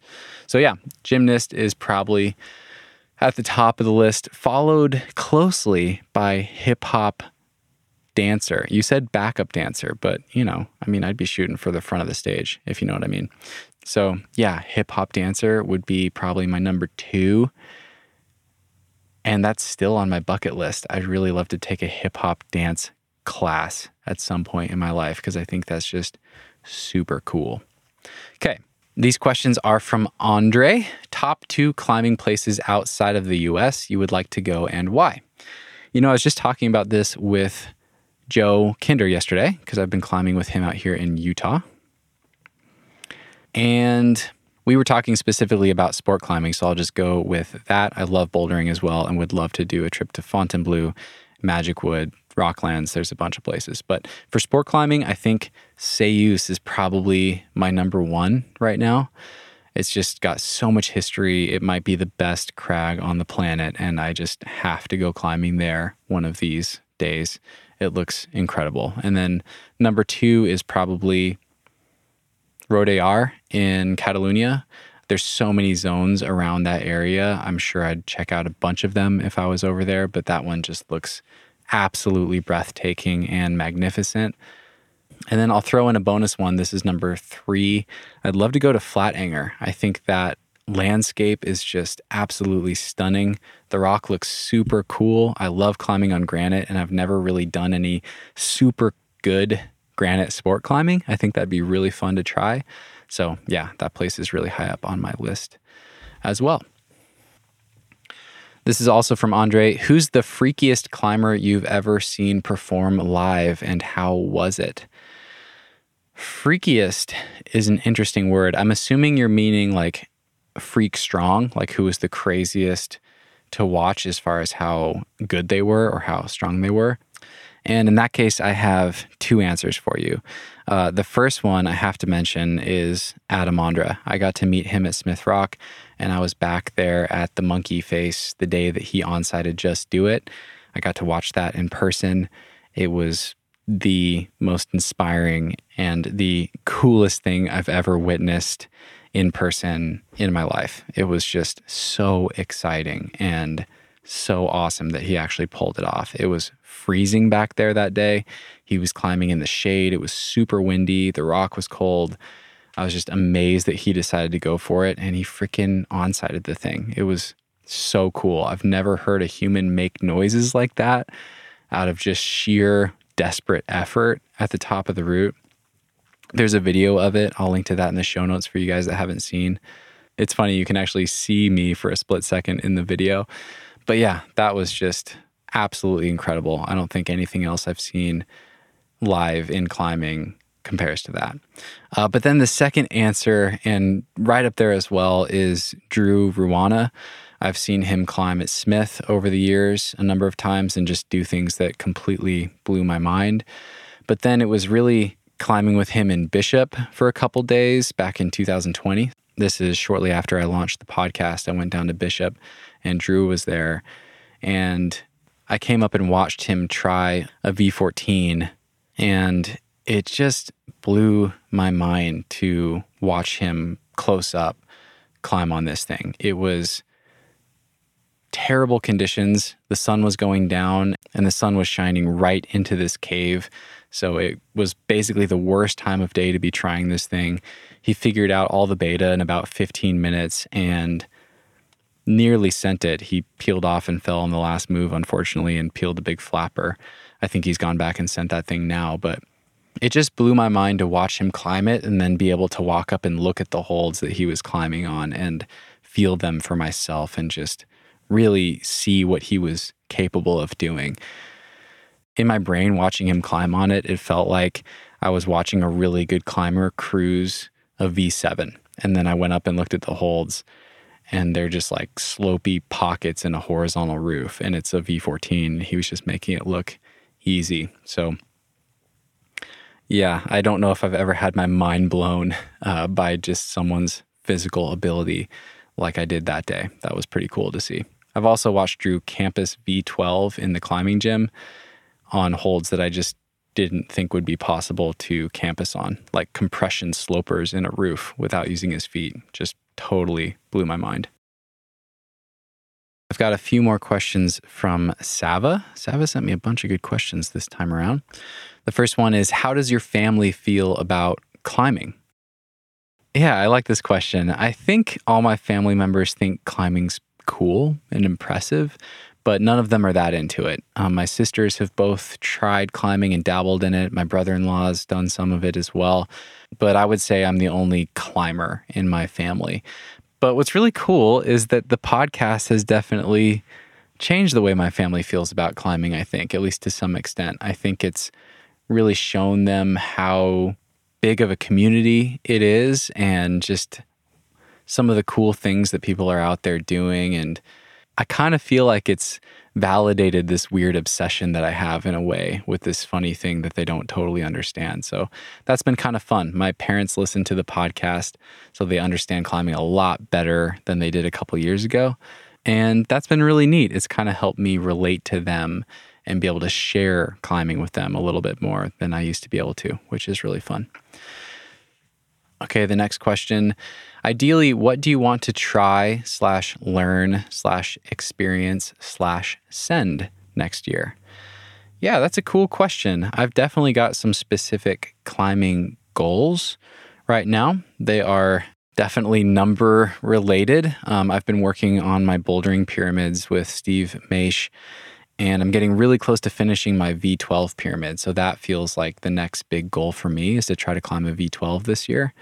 And it's not just the number. I've got specific boulders that I feel really inspired by. So there's one back in Leavenworth that I'm excited to try in about a month. It's called the Tornado Arete. I've never tried it before, but it looks like it might suit me pretty well for that grade. So excited to go back and try that. And then there's two in Rocky Mountain that I tried last year. One called Wildcat and another one that's a lower start to a V11 that I did last summer. It's called Veritas Low Left, and it just adds a really hard move or really hard couple moves into the V11 that I did. So I tried that a little bit last year. I could almost do those intro moves. And I feel like with a little shoulder strengthening and specific targeted prep for that boulder, I might be able to do that one. So, yeah, that's at the top of my list. And then I'm trying a 514 right now. I haven't put serious effort into a 514 in quite a few years now. And I've been climbing with Joe Kinder out here in Utah, supporting him on his project and trying a route that he put up a couple years ago called Joe Exotic. It's probably hard 514A, something like that. We don't know for sure. And that's been awesome. I don't think I'm going to send it this season. I'd be surprised if I did but it feels really good to plant the seed and kind of know what I need to work on to hopefully do that next time around, whether that's in the fall or next spring, coming off of my next Hueco trip. I'm not really sure yet, but 514 is a really big goal for the next year as well. And then beyond that, I'm really excited to just enjoy the process along the way and learn as much as I can from each climbing area and each hard climb and just keep kind of rolling forward with this momentum that I feel like I have right now. It feels really, really fun to be kind of moving forward with bouldering and steep climbing in particular. And I'm really excited to keep focusing on that because I, f- I kind of feel like I'm on the cusp of a big breakthrough for myself personally and feel like I'm really close to breaking into uncharted territory as far as a new climbing ability level and breaking through some old plateaus and things like that. So that feels really exciting. Okay, another question from Sava. What's the last book you enjoyed or found important? I really enjoy audiobooks. I like to try to listen to a book when I go on a long drive. I like reading as well, but I find I have less and less time for it these days. But yeah, I listened to a great book on my drive from Hueco to St. George this year, which was 4,000 Weeks by Oliver Burkeman. I'll be sure to put a link to it in the show notes. Uh, the audiobook was incredible. He reads it himself. The subtitle of the book is Time Management for Mortals. And I really love the book because it's not your typical productivity book. It's not about how to get more out of your day or to answer your emails faster or things like that. Uh, what the book really does a great job of is putting the time span of our life kind of in a bigger context of the world and the cosmos and just making our lives feel really short and really precious. And I found it gave me a really profound sense of peace just listening to that and thinking about that. And I've kind of been carrying that idea with me over the past few weeks. It's kind of stuck with me. And I've been applying that to the work that I do with the podcast, just thinking about what do I spend time doing that's really important, that's really serving me and you guys and my guests, versus what are the things that I stress about that don't really matter that much and trying to let go of those and let go of the control of those and feeling like I have to stay on top of them. So, yeah, check that one out if it sounds interesting and I hope you enjoy. Okay, I've got a couple more questions from Vincent. As your fame grows, how do you see yourself changing? as my fame grows, yeah, that's a really interesting thing to think about. I don't feel any different. I don't feel like my fame is growing. Um, I definitely get recognized pretty often at the Crags, and people have heard of the Nugget, which is really cool. But I don't think that makes me feel any different or, or, makes me feel like I'm changing at all. Because um, I just feel really lucky to have stumbled into this venture and to be the person that gets to ask the questions and share these amazing stories with you guys. That just feels like a really fortunate and fun position to be in. And I'm definitely aware that I'm the same person that I was before. I'm the same rock climber that I was before. I'm not magically better because I have a bigger platform now. I still have big goals. I still want to improve. All that has stayed the same. So I'm, I'm under no illusions of being a pro now or anything like that. Um, so in that way, I, I still feel the same, and I'm just out there trying to do the best I can and trying to improve. Um, but I think having the podcast and doing work that feels really meaningful has actually given me a pretty deep sense of fulfillment. And I think I have more confidence from doing this than I ever have before. I think I feel like I have a really strong foundation of support from you guys and from community. And that's a really powerful feeling. And I feel that feeding back into my climbing and my connections with people, my relationships, feel more confident meeting people that I might have been intimidated by in the past. And yeah, it's pretty neat. I feel like I'm opening up a lot through my time doing this, which is really neat. What things that you didn't think about when you started this venture have become important for you? I think sharing people's stories has become really important to me.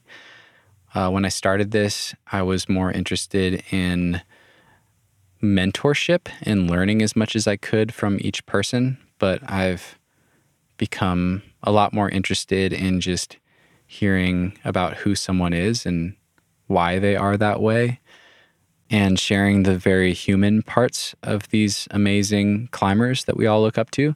Because I just think that's really powerful. I think we lose a lot of that in today's digital age where we see little snippets of people on Instagram and things like that, or in the climbing films.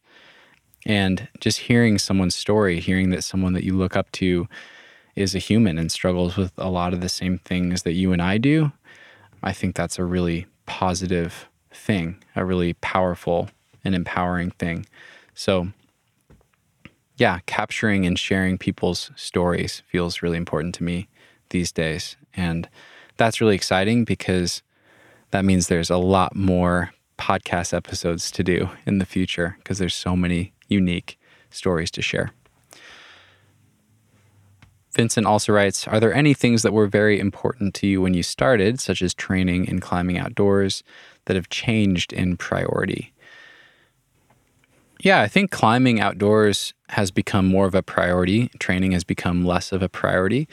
But again, as I talked about earlier in this Q&A, I think a lot of that has more to do with my lifestyle change and moving into the van and traveling full time than it necessarily has to do with the podcast. It just makes more sense. I'm finally on the road. I get to travel and go where the weather's good and climb outside, so I want to take advantage of that while I can. And then training, once again, I still want to find a way to do a little bit of it so I get better over time and do some of it that supports my outdoor climbing without taking away too much from my outdoor climbing. So that's kind of been the the mission lately and it's what I'm most excited about right now with my current training and hangboarding approach. And if you skip to this part of this Q&A, you can go back to the very first question to hear more about that. Okay, these questions are from Daniel. Are you thinking of settling down anytime soon, or is your van life going to last a while longer? Yeah, I think van life is going to last a while longer. I've been in the van full time for almost three years now and on the road for coming up on two and a half years. And I'm not sick of it yet. I really love it. I'm really enjoying it. And I've been kind of thinking about where I would want to buy a house or settle down.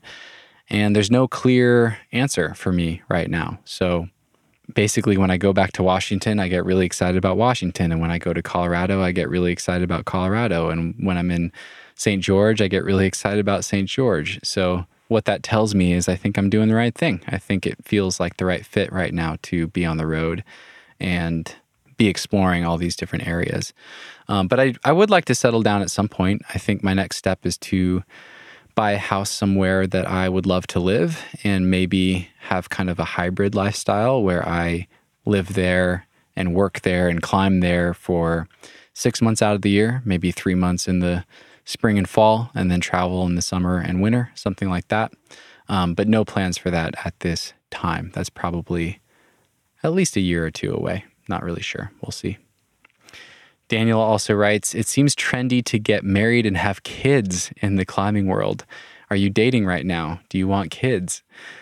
Um, man, yeah, it does seem like a trend right now, doesn't it? Everyone seems to be having kids. But no, not me right now. I'm currently single, not dating anybody, and no kids on the way, knock on wood. And yeah, I think I talked about this in the last Q&A, but still haven't totally figured out what I want dating to look like living in the van. It's kind of tricky. You know, I think at this point in my life, I would prefer to kind of take my time getting to know someone and build a friendship with them and then move into a relationship if that feels right. And it's hard to do that living in a van when I stay somewhere for two months and then I leave and on to the next spot. So, yeah, I haven't really figured out what I want that to look like. There's obviously other ways to date. I could go out and date people for fun and think about it in the shorter term, or some friends of mine have done short term dating where they just date someone for a month or two while they're in an area. But yeah, I don't think that's for me as much. Both of those options feel like a lot of work to me when I think about them, and I'm generally pretty content doing my thing. So I think for now, I'm just doing my thing. We'll see where it goes. This question is from Darren. What are you grateful for, and why did you stop asking that question? I liked that one, and I'm ready for it to be brought back. And then Hunter commented on that as well and said, Yes, bring this question back. Yeah, that's cool to hear. I'm glad that you guys like that question. I do like it as well. Um, I think it just was starting to feel a little bit formulaic to me to end every conversation with that question. And I want to make sure that with this podcast, I keep things fresh and I keep things interesting. And I think that question was just feeling a little bit stagnant to me. I was less excited to ask it. So, so yeah, I'll probably bring it back at some point, but it probably won't be every single episode. And I think I want to find some different questions that kind of get to the same idea. So, like different forms of asking the same thing. I think it'd be kind of interesting and fun to mix it up a little bit. And then, what am I grateful for? I feel really grateful for my community right now. It's been really nice to be back here in St. George. I have some friends here, and Hueco was a really great recharge. That's where I was prior to being up here in St. George. But a lot of alone time. It was a lot of like solo kind of recharge time and getting a lot of work done and just having fun and hanging out with friends when I was out climbing. But a lot of my rest days and work time was just solo. Whereas here, I'm just around more friends every day. And that's been a really nice change. It's been really cool to connect with some old friends and also reconnect with some acquaintances that I've spent a little bit of time with in the past. And just, I'm getting to know a couple new people uh, this season a lot more deeply and hanging out with them really consistently, which is super fun. I've really enjoyed my climbing days with Joe. We've just been getting after it like three days a week, just banging away at our hard projects. And yeah, that's been awesome. That guy inspires me. It's been really fun to get to know him more on a personal level, um, just a human level, and hang out with him and his dog. And it's been a while since I've sport climbed, and it's been really fun to have that just consistent experience getting out to the cliff with a climbing partner and kind of tap back into that again. It's been really fun to do that. Okay, final category. These are questions about the podcast and my own podcasting goals. These first questions are from Taylor. How did you choose the theme song for The Nugget? It doesn't seem well known. I think I found it on YouTube, but not on Spotify. The Nugget might be a jump off point for that band. I hope it never changes. Well, that's awesome. I'm glad you like it. And the name of the theme song on The Nugget is called Like We Do It, and it's by an artist named Grace Mesa. And no, you're not going to find it on Spotify. Um, I actually found that song on a royalty free site and bought the license for it. I think the one I used was called Premium Beats, premiumbeats.com, if you want to go browse around on there. But yeah, that's a website where you can browse music that you can purchase the license to for commercial use, use it in ads or in podcasts or in videos or things like that. So I probably spent a week just exploring tons of different music and trying different ones out, slowly kind of whittling it down until I had like a top three that I really liked. And this one just kind of got stuck in my head and never got annoying to me. I really just thought it was catchy and fun and had a positive kind of feel and energy to it. And I loved it. It just kind of felt right. So I listened to it just ad nauseum for like a week straight to make sure I didn't get sick of it and start hating it. And I still liked it. So decided to make it the theme song, and here we are. Okay, another question from Taylor. What podcasts does a podcaster listen to? Non climbing podcasts are preferred. Yeah, I've covered this in other episodes, but that's fine. I'll just cover it again and I'll share links in the show notes so you can check these out. But my favorites and my go tos, I'm actually pulling up Apple Podcasts right now. Um, one of my latest favorites is called Smartless.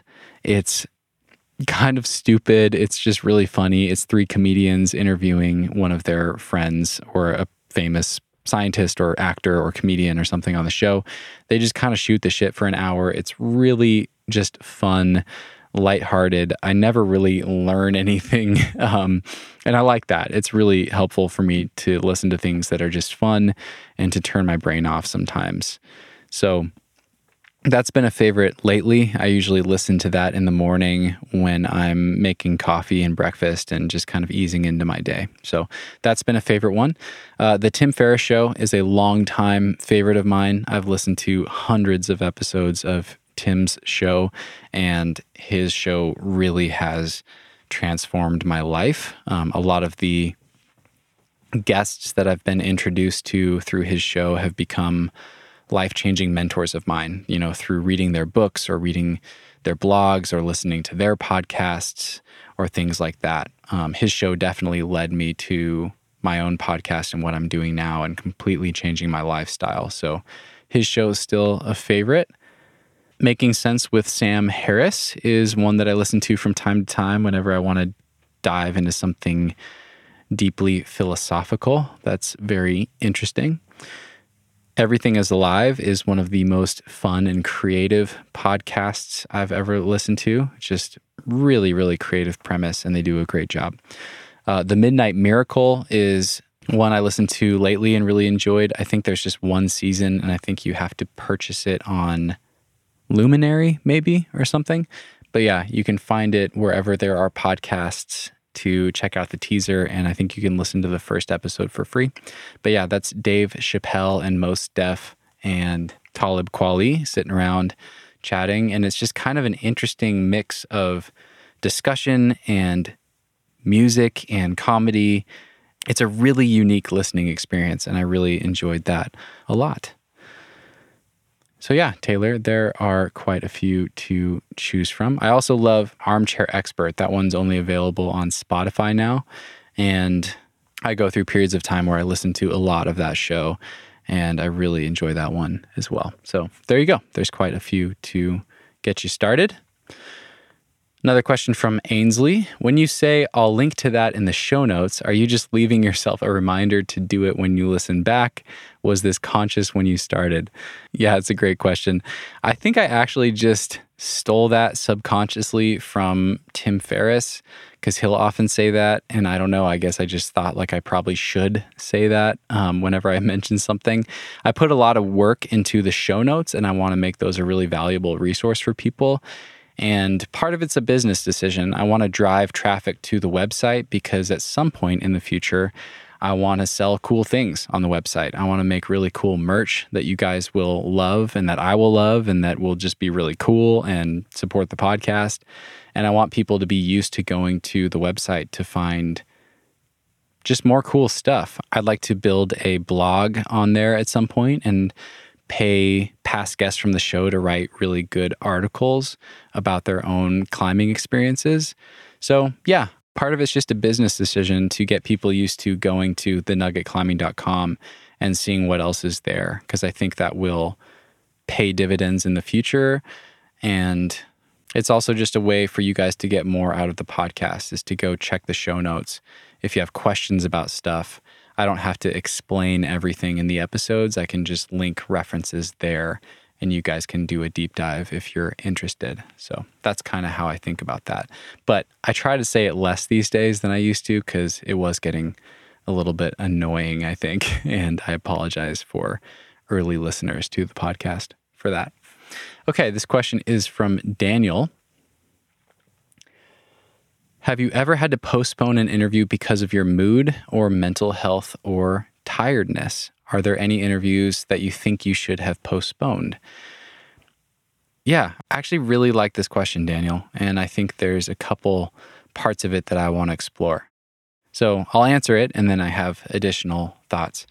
Um, but yeah, have I postponed an interview because of my mood or mental health or tiredness? I can only think of once that I postponed because of tiredness, and it was because I had mixed up the dates. And I think it was Tim Emmett, actually. I was back in Hueco this year. Somehow I had gotten our dates mixed up, and I realized at like 9 p.m. that I was supposed to interview him the next morning. And I wasn't fully prepared yet. I hadn't finished kind of refining my notes. And also, I think I was hoping to climb the following day. And then we had a bunch of bad weather coming in the day after that. So, yeah, shot him a text. He was super accommodating. He was willing to bump it to the following day. And that was awesome. So, I guess I've, I've probably postponed a couple times for climbing plans um, rather than for mood or mental health. And are there any interviews that I think I should have postponed? I hope not. I mean, I hope you guys don't feel like that either. I think I've done my best with all of them, but that's another thing that I want to talk about with this question is that I think it's really important if you're doing creative work of any kind to know that you're not going to totally nail it every single time. You know, I'm sure I haven't totally nailed every single one of these interviews. I'm sure there are interviews that I could have done better, but I think it's really important to just show up and do your best and do the work and do that consistently over time. Because if you let yourself focus too much on what you could have done better, or if you focus too much on your mood or your mental state not feeling perfect before doing something like an interview, you'll never do it. Like, I don't think any of us feel totally ready ever for anything. You know, you just have to show up and do your best. So, yeah, I mean, I think it's really cool that mental health is being talked about a lot more. And of course, if someone needs to take a day off or postpone something to take care of themselves, then they absolutely should do that. But I think one of the best things I've done for myself to make myself a better interview and to grow this podcast to what it's become today is just to give myself accountability. I know that I'm not always going to feel 100% going into an interview, but I decided when I started that I was going to put out an episode every Monday. And now I have that accountability. And it's like a performance, it's like a show, like a music show, like the show must go on, you know? So it is really good for me because it lights a fire under my ass to do what I can to try to make sure that I'm in a good mood, that I'm well rested, that I feel like I'm in a good mental space because I got a good night's sleep the night before because I did my homework and I was prepared for the interview. And then all you can do is show up and do your best. And, you know, for me, these episodes aren't about me anyway. So if I'm not having a perfect day, maybe it doesn't matter because it's not really about me. Like maybe I'm not having a perfect day, but my guest is having a great day and they're going to be a great interview guest that day. So, yeah, I guess my point with this goes back to that kind of famous quote that perfect is the enemy of the good. I think it's really easy to get wrapped up in seeking perfection but if you're a content creator or an artist of any kind and you're putting out work into the world, you have to let go. You have to let go of perfection because if you hold on to that and try to grasp perfection, you'll never do anything. You'll never put anything out into the world. There has to be a point where good enough is good enough, and you just do your best and you put it out there, and then you get feedback and you learn from that and you do a little bit better next time. And I think that repetition and that process of shipping things and putting them out there and then being judged and getting feedback and learning is so much more valuable than sitting around waiting for the moment to be right. So, yeah, I go back to creating that accountability for myself. I think that's been really valuable. And I also think we're bad judges of our own work sometimes. You know, like there are episodes that I've put out that I was really beating myself up over. I thought I could have done a lot better job, or I just came out of the interview being like, damn it, I botched that, or I should have done this, I should have asked this, or we talked too long about this thing, or whatever it is. You can always find things to criticize, but then almost every time that happens, I get feedback from people that say, like, hey, that was your best episode yet. That was my favorite episode that you've done. And it always surprises me, but it happens over and over. And what I think is going to resonate with people sometimes doesn't. And some of the questions or parts of interviews that I think I could have done better, people really resonate with and they really needed to hear. So, yeah, all that to say, if I could go back in time, I don't think I would do anything differently because it's all part of the learning process. And that's super important. Okay, this question is from Christoph. I know Tim Ferriss is an influence on how you've approached this podcast. What do you like best and try to emulate about how he approaches podcasting? What do you like least and try to avoid? I think what I like best about Tim's approach and what I try to emulate is his preparation.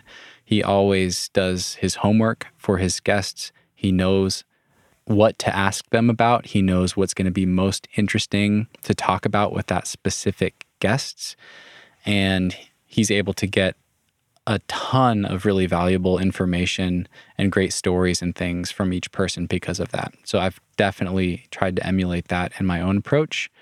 That's the number one for sure. And then what do I like the least or try to avoid? I don't know if I have any criticisms. I think he does a really good job with this show. But one thing that I think I'm trying to do a little bit differently from Tim is he talks to a lot of really busy, high profile people, and he doesn't always have an opportunity to get to know them beforehand. And sometimes his interviews are very formal because of that. And I think that's just inevitable. It's just what it is because he's talking to some like busy CEO or something of a big company. But for me, what I love about doing a podcast in climbing is that climbers are super approachable, even pros, even like heroes of mine that seem larger than life, these figures who I've read books about or seen films about, that all of us have seen films about.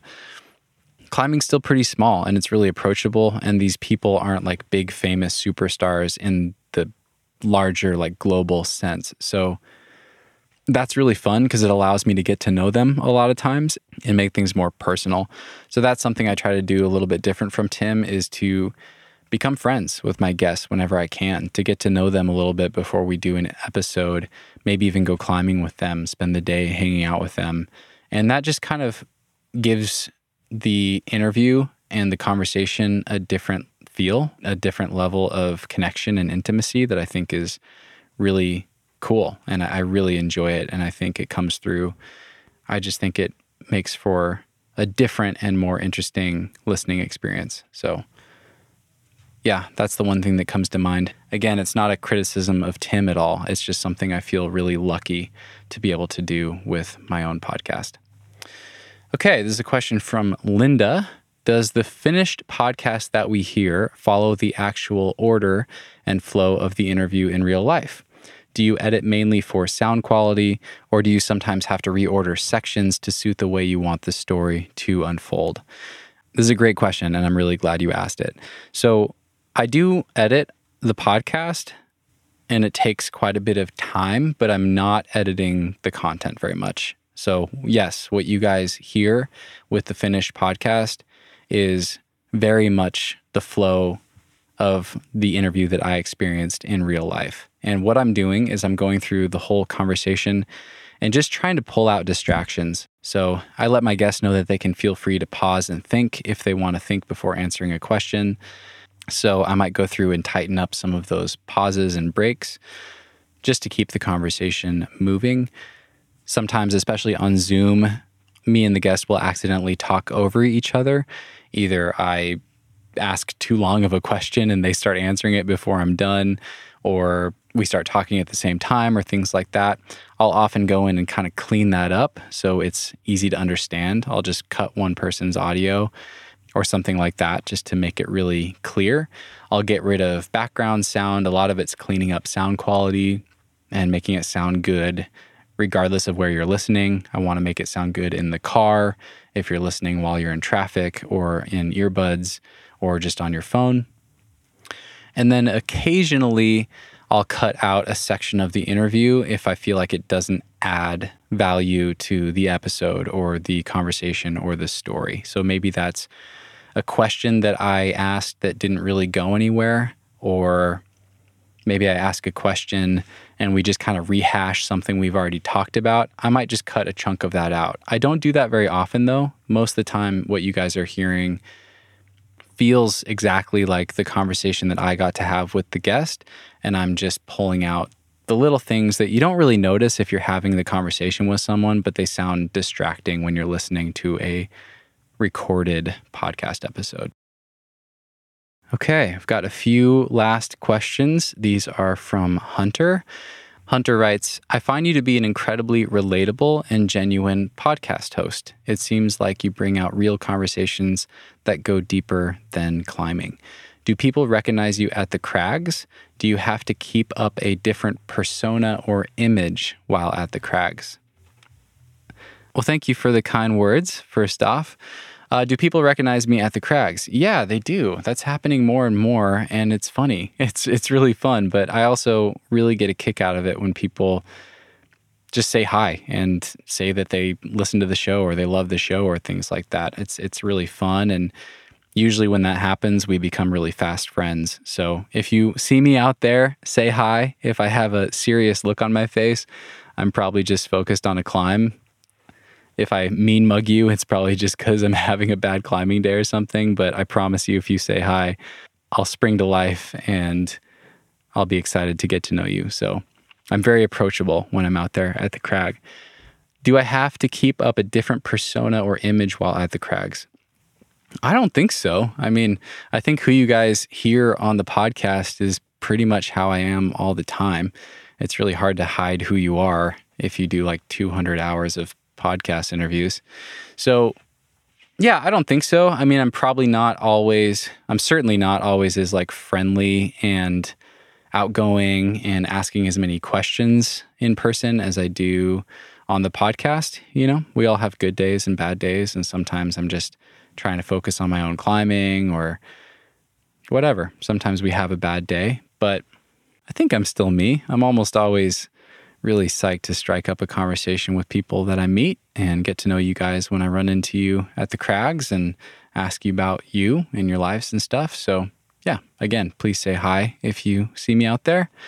But yeah, the one additional thing I'll say is that the podcast has actually given me like a cool sense of accountability because I'm a little bit more aware of my actions when I'm at the crag and it hasn't changed anything major, but I want to have a good attitude when I'm out there and not just be negative about a climb that I'm struggling on if I'm having a, a rough day. And I want to be approachable. I want to ask people that I meet interesting questions and be curious about who they are.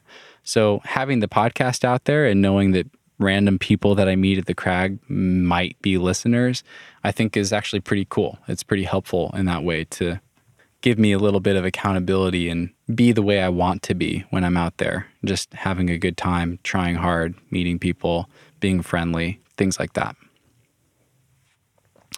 And final question here How do you view your progression in podcasting? And what do you think it will take to get to the next level, whatever that means to you?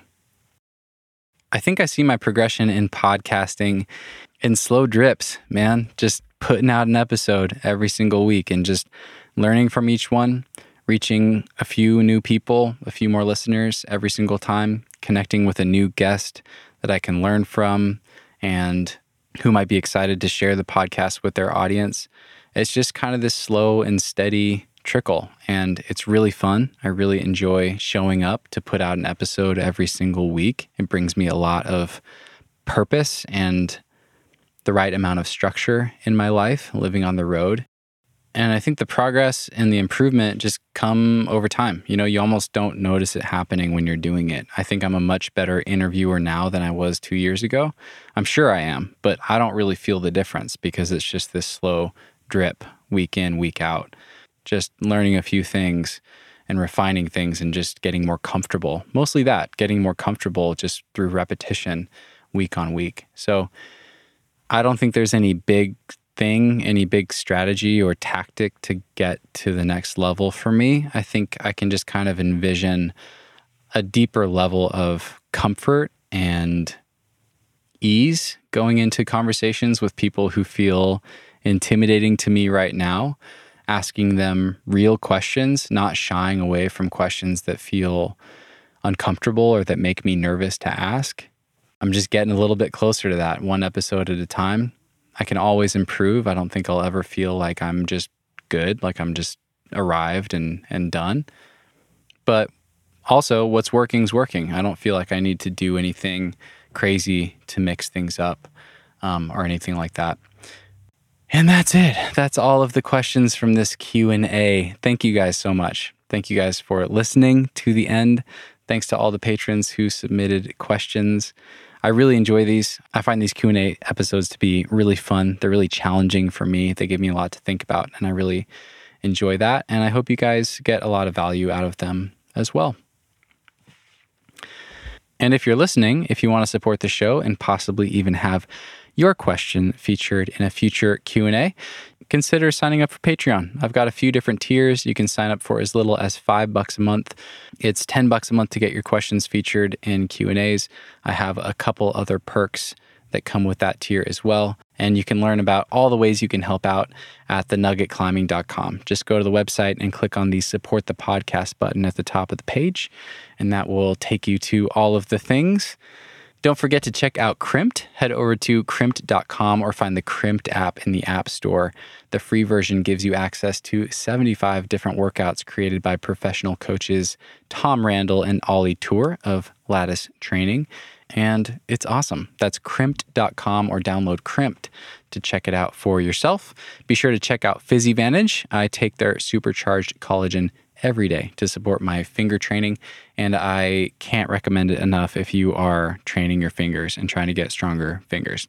Head over to physivantage.com, use code NUGGET15 at checkout, and you'll save 15% off your order. And that's it, my friends. Thank you so much for listening. I appreciate all of you. I hope you all have an amazing week. I'm very tired of talking, so I'm going to shut up now. And thanks again. We'll see you next time.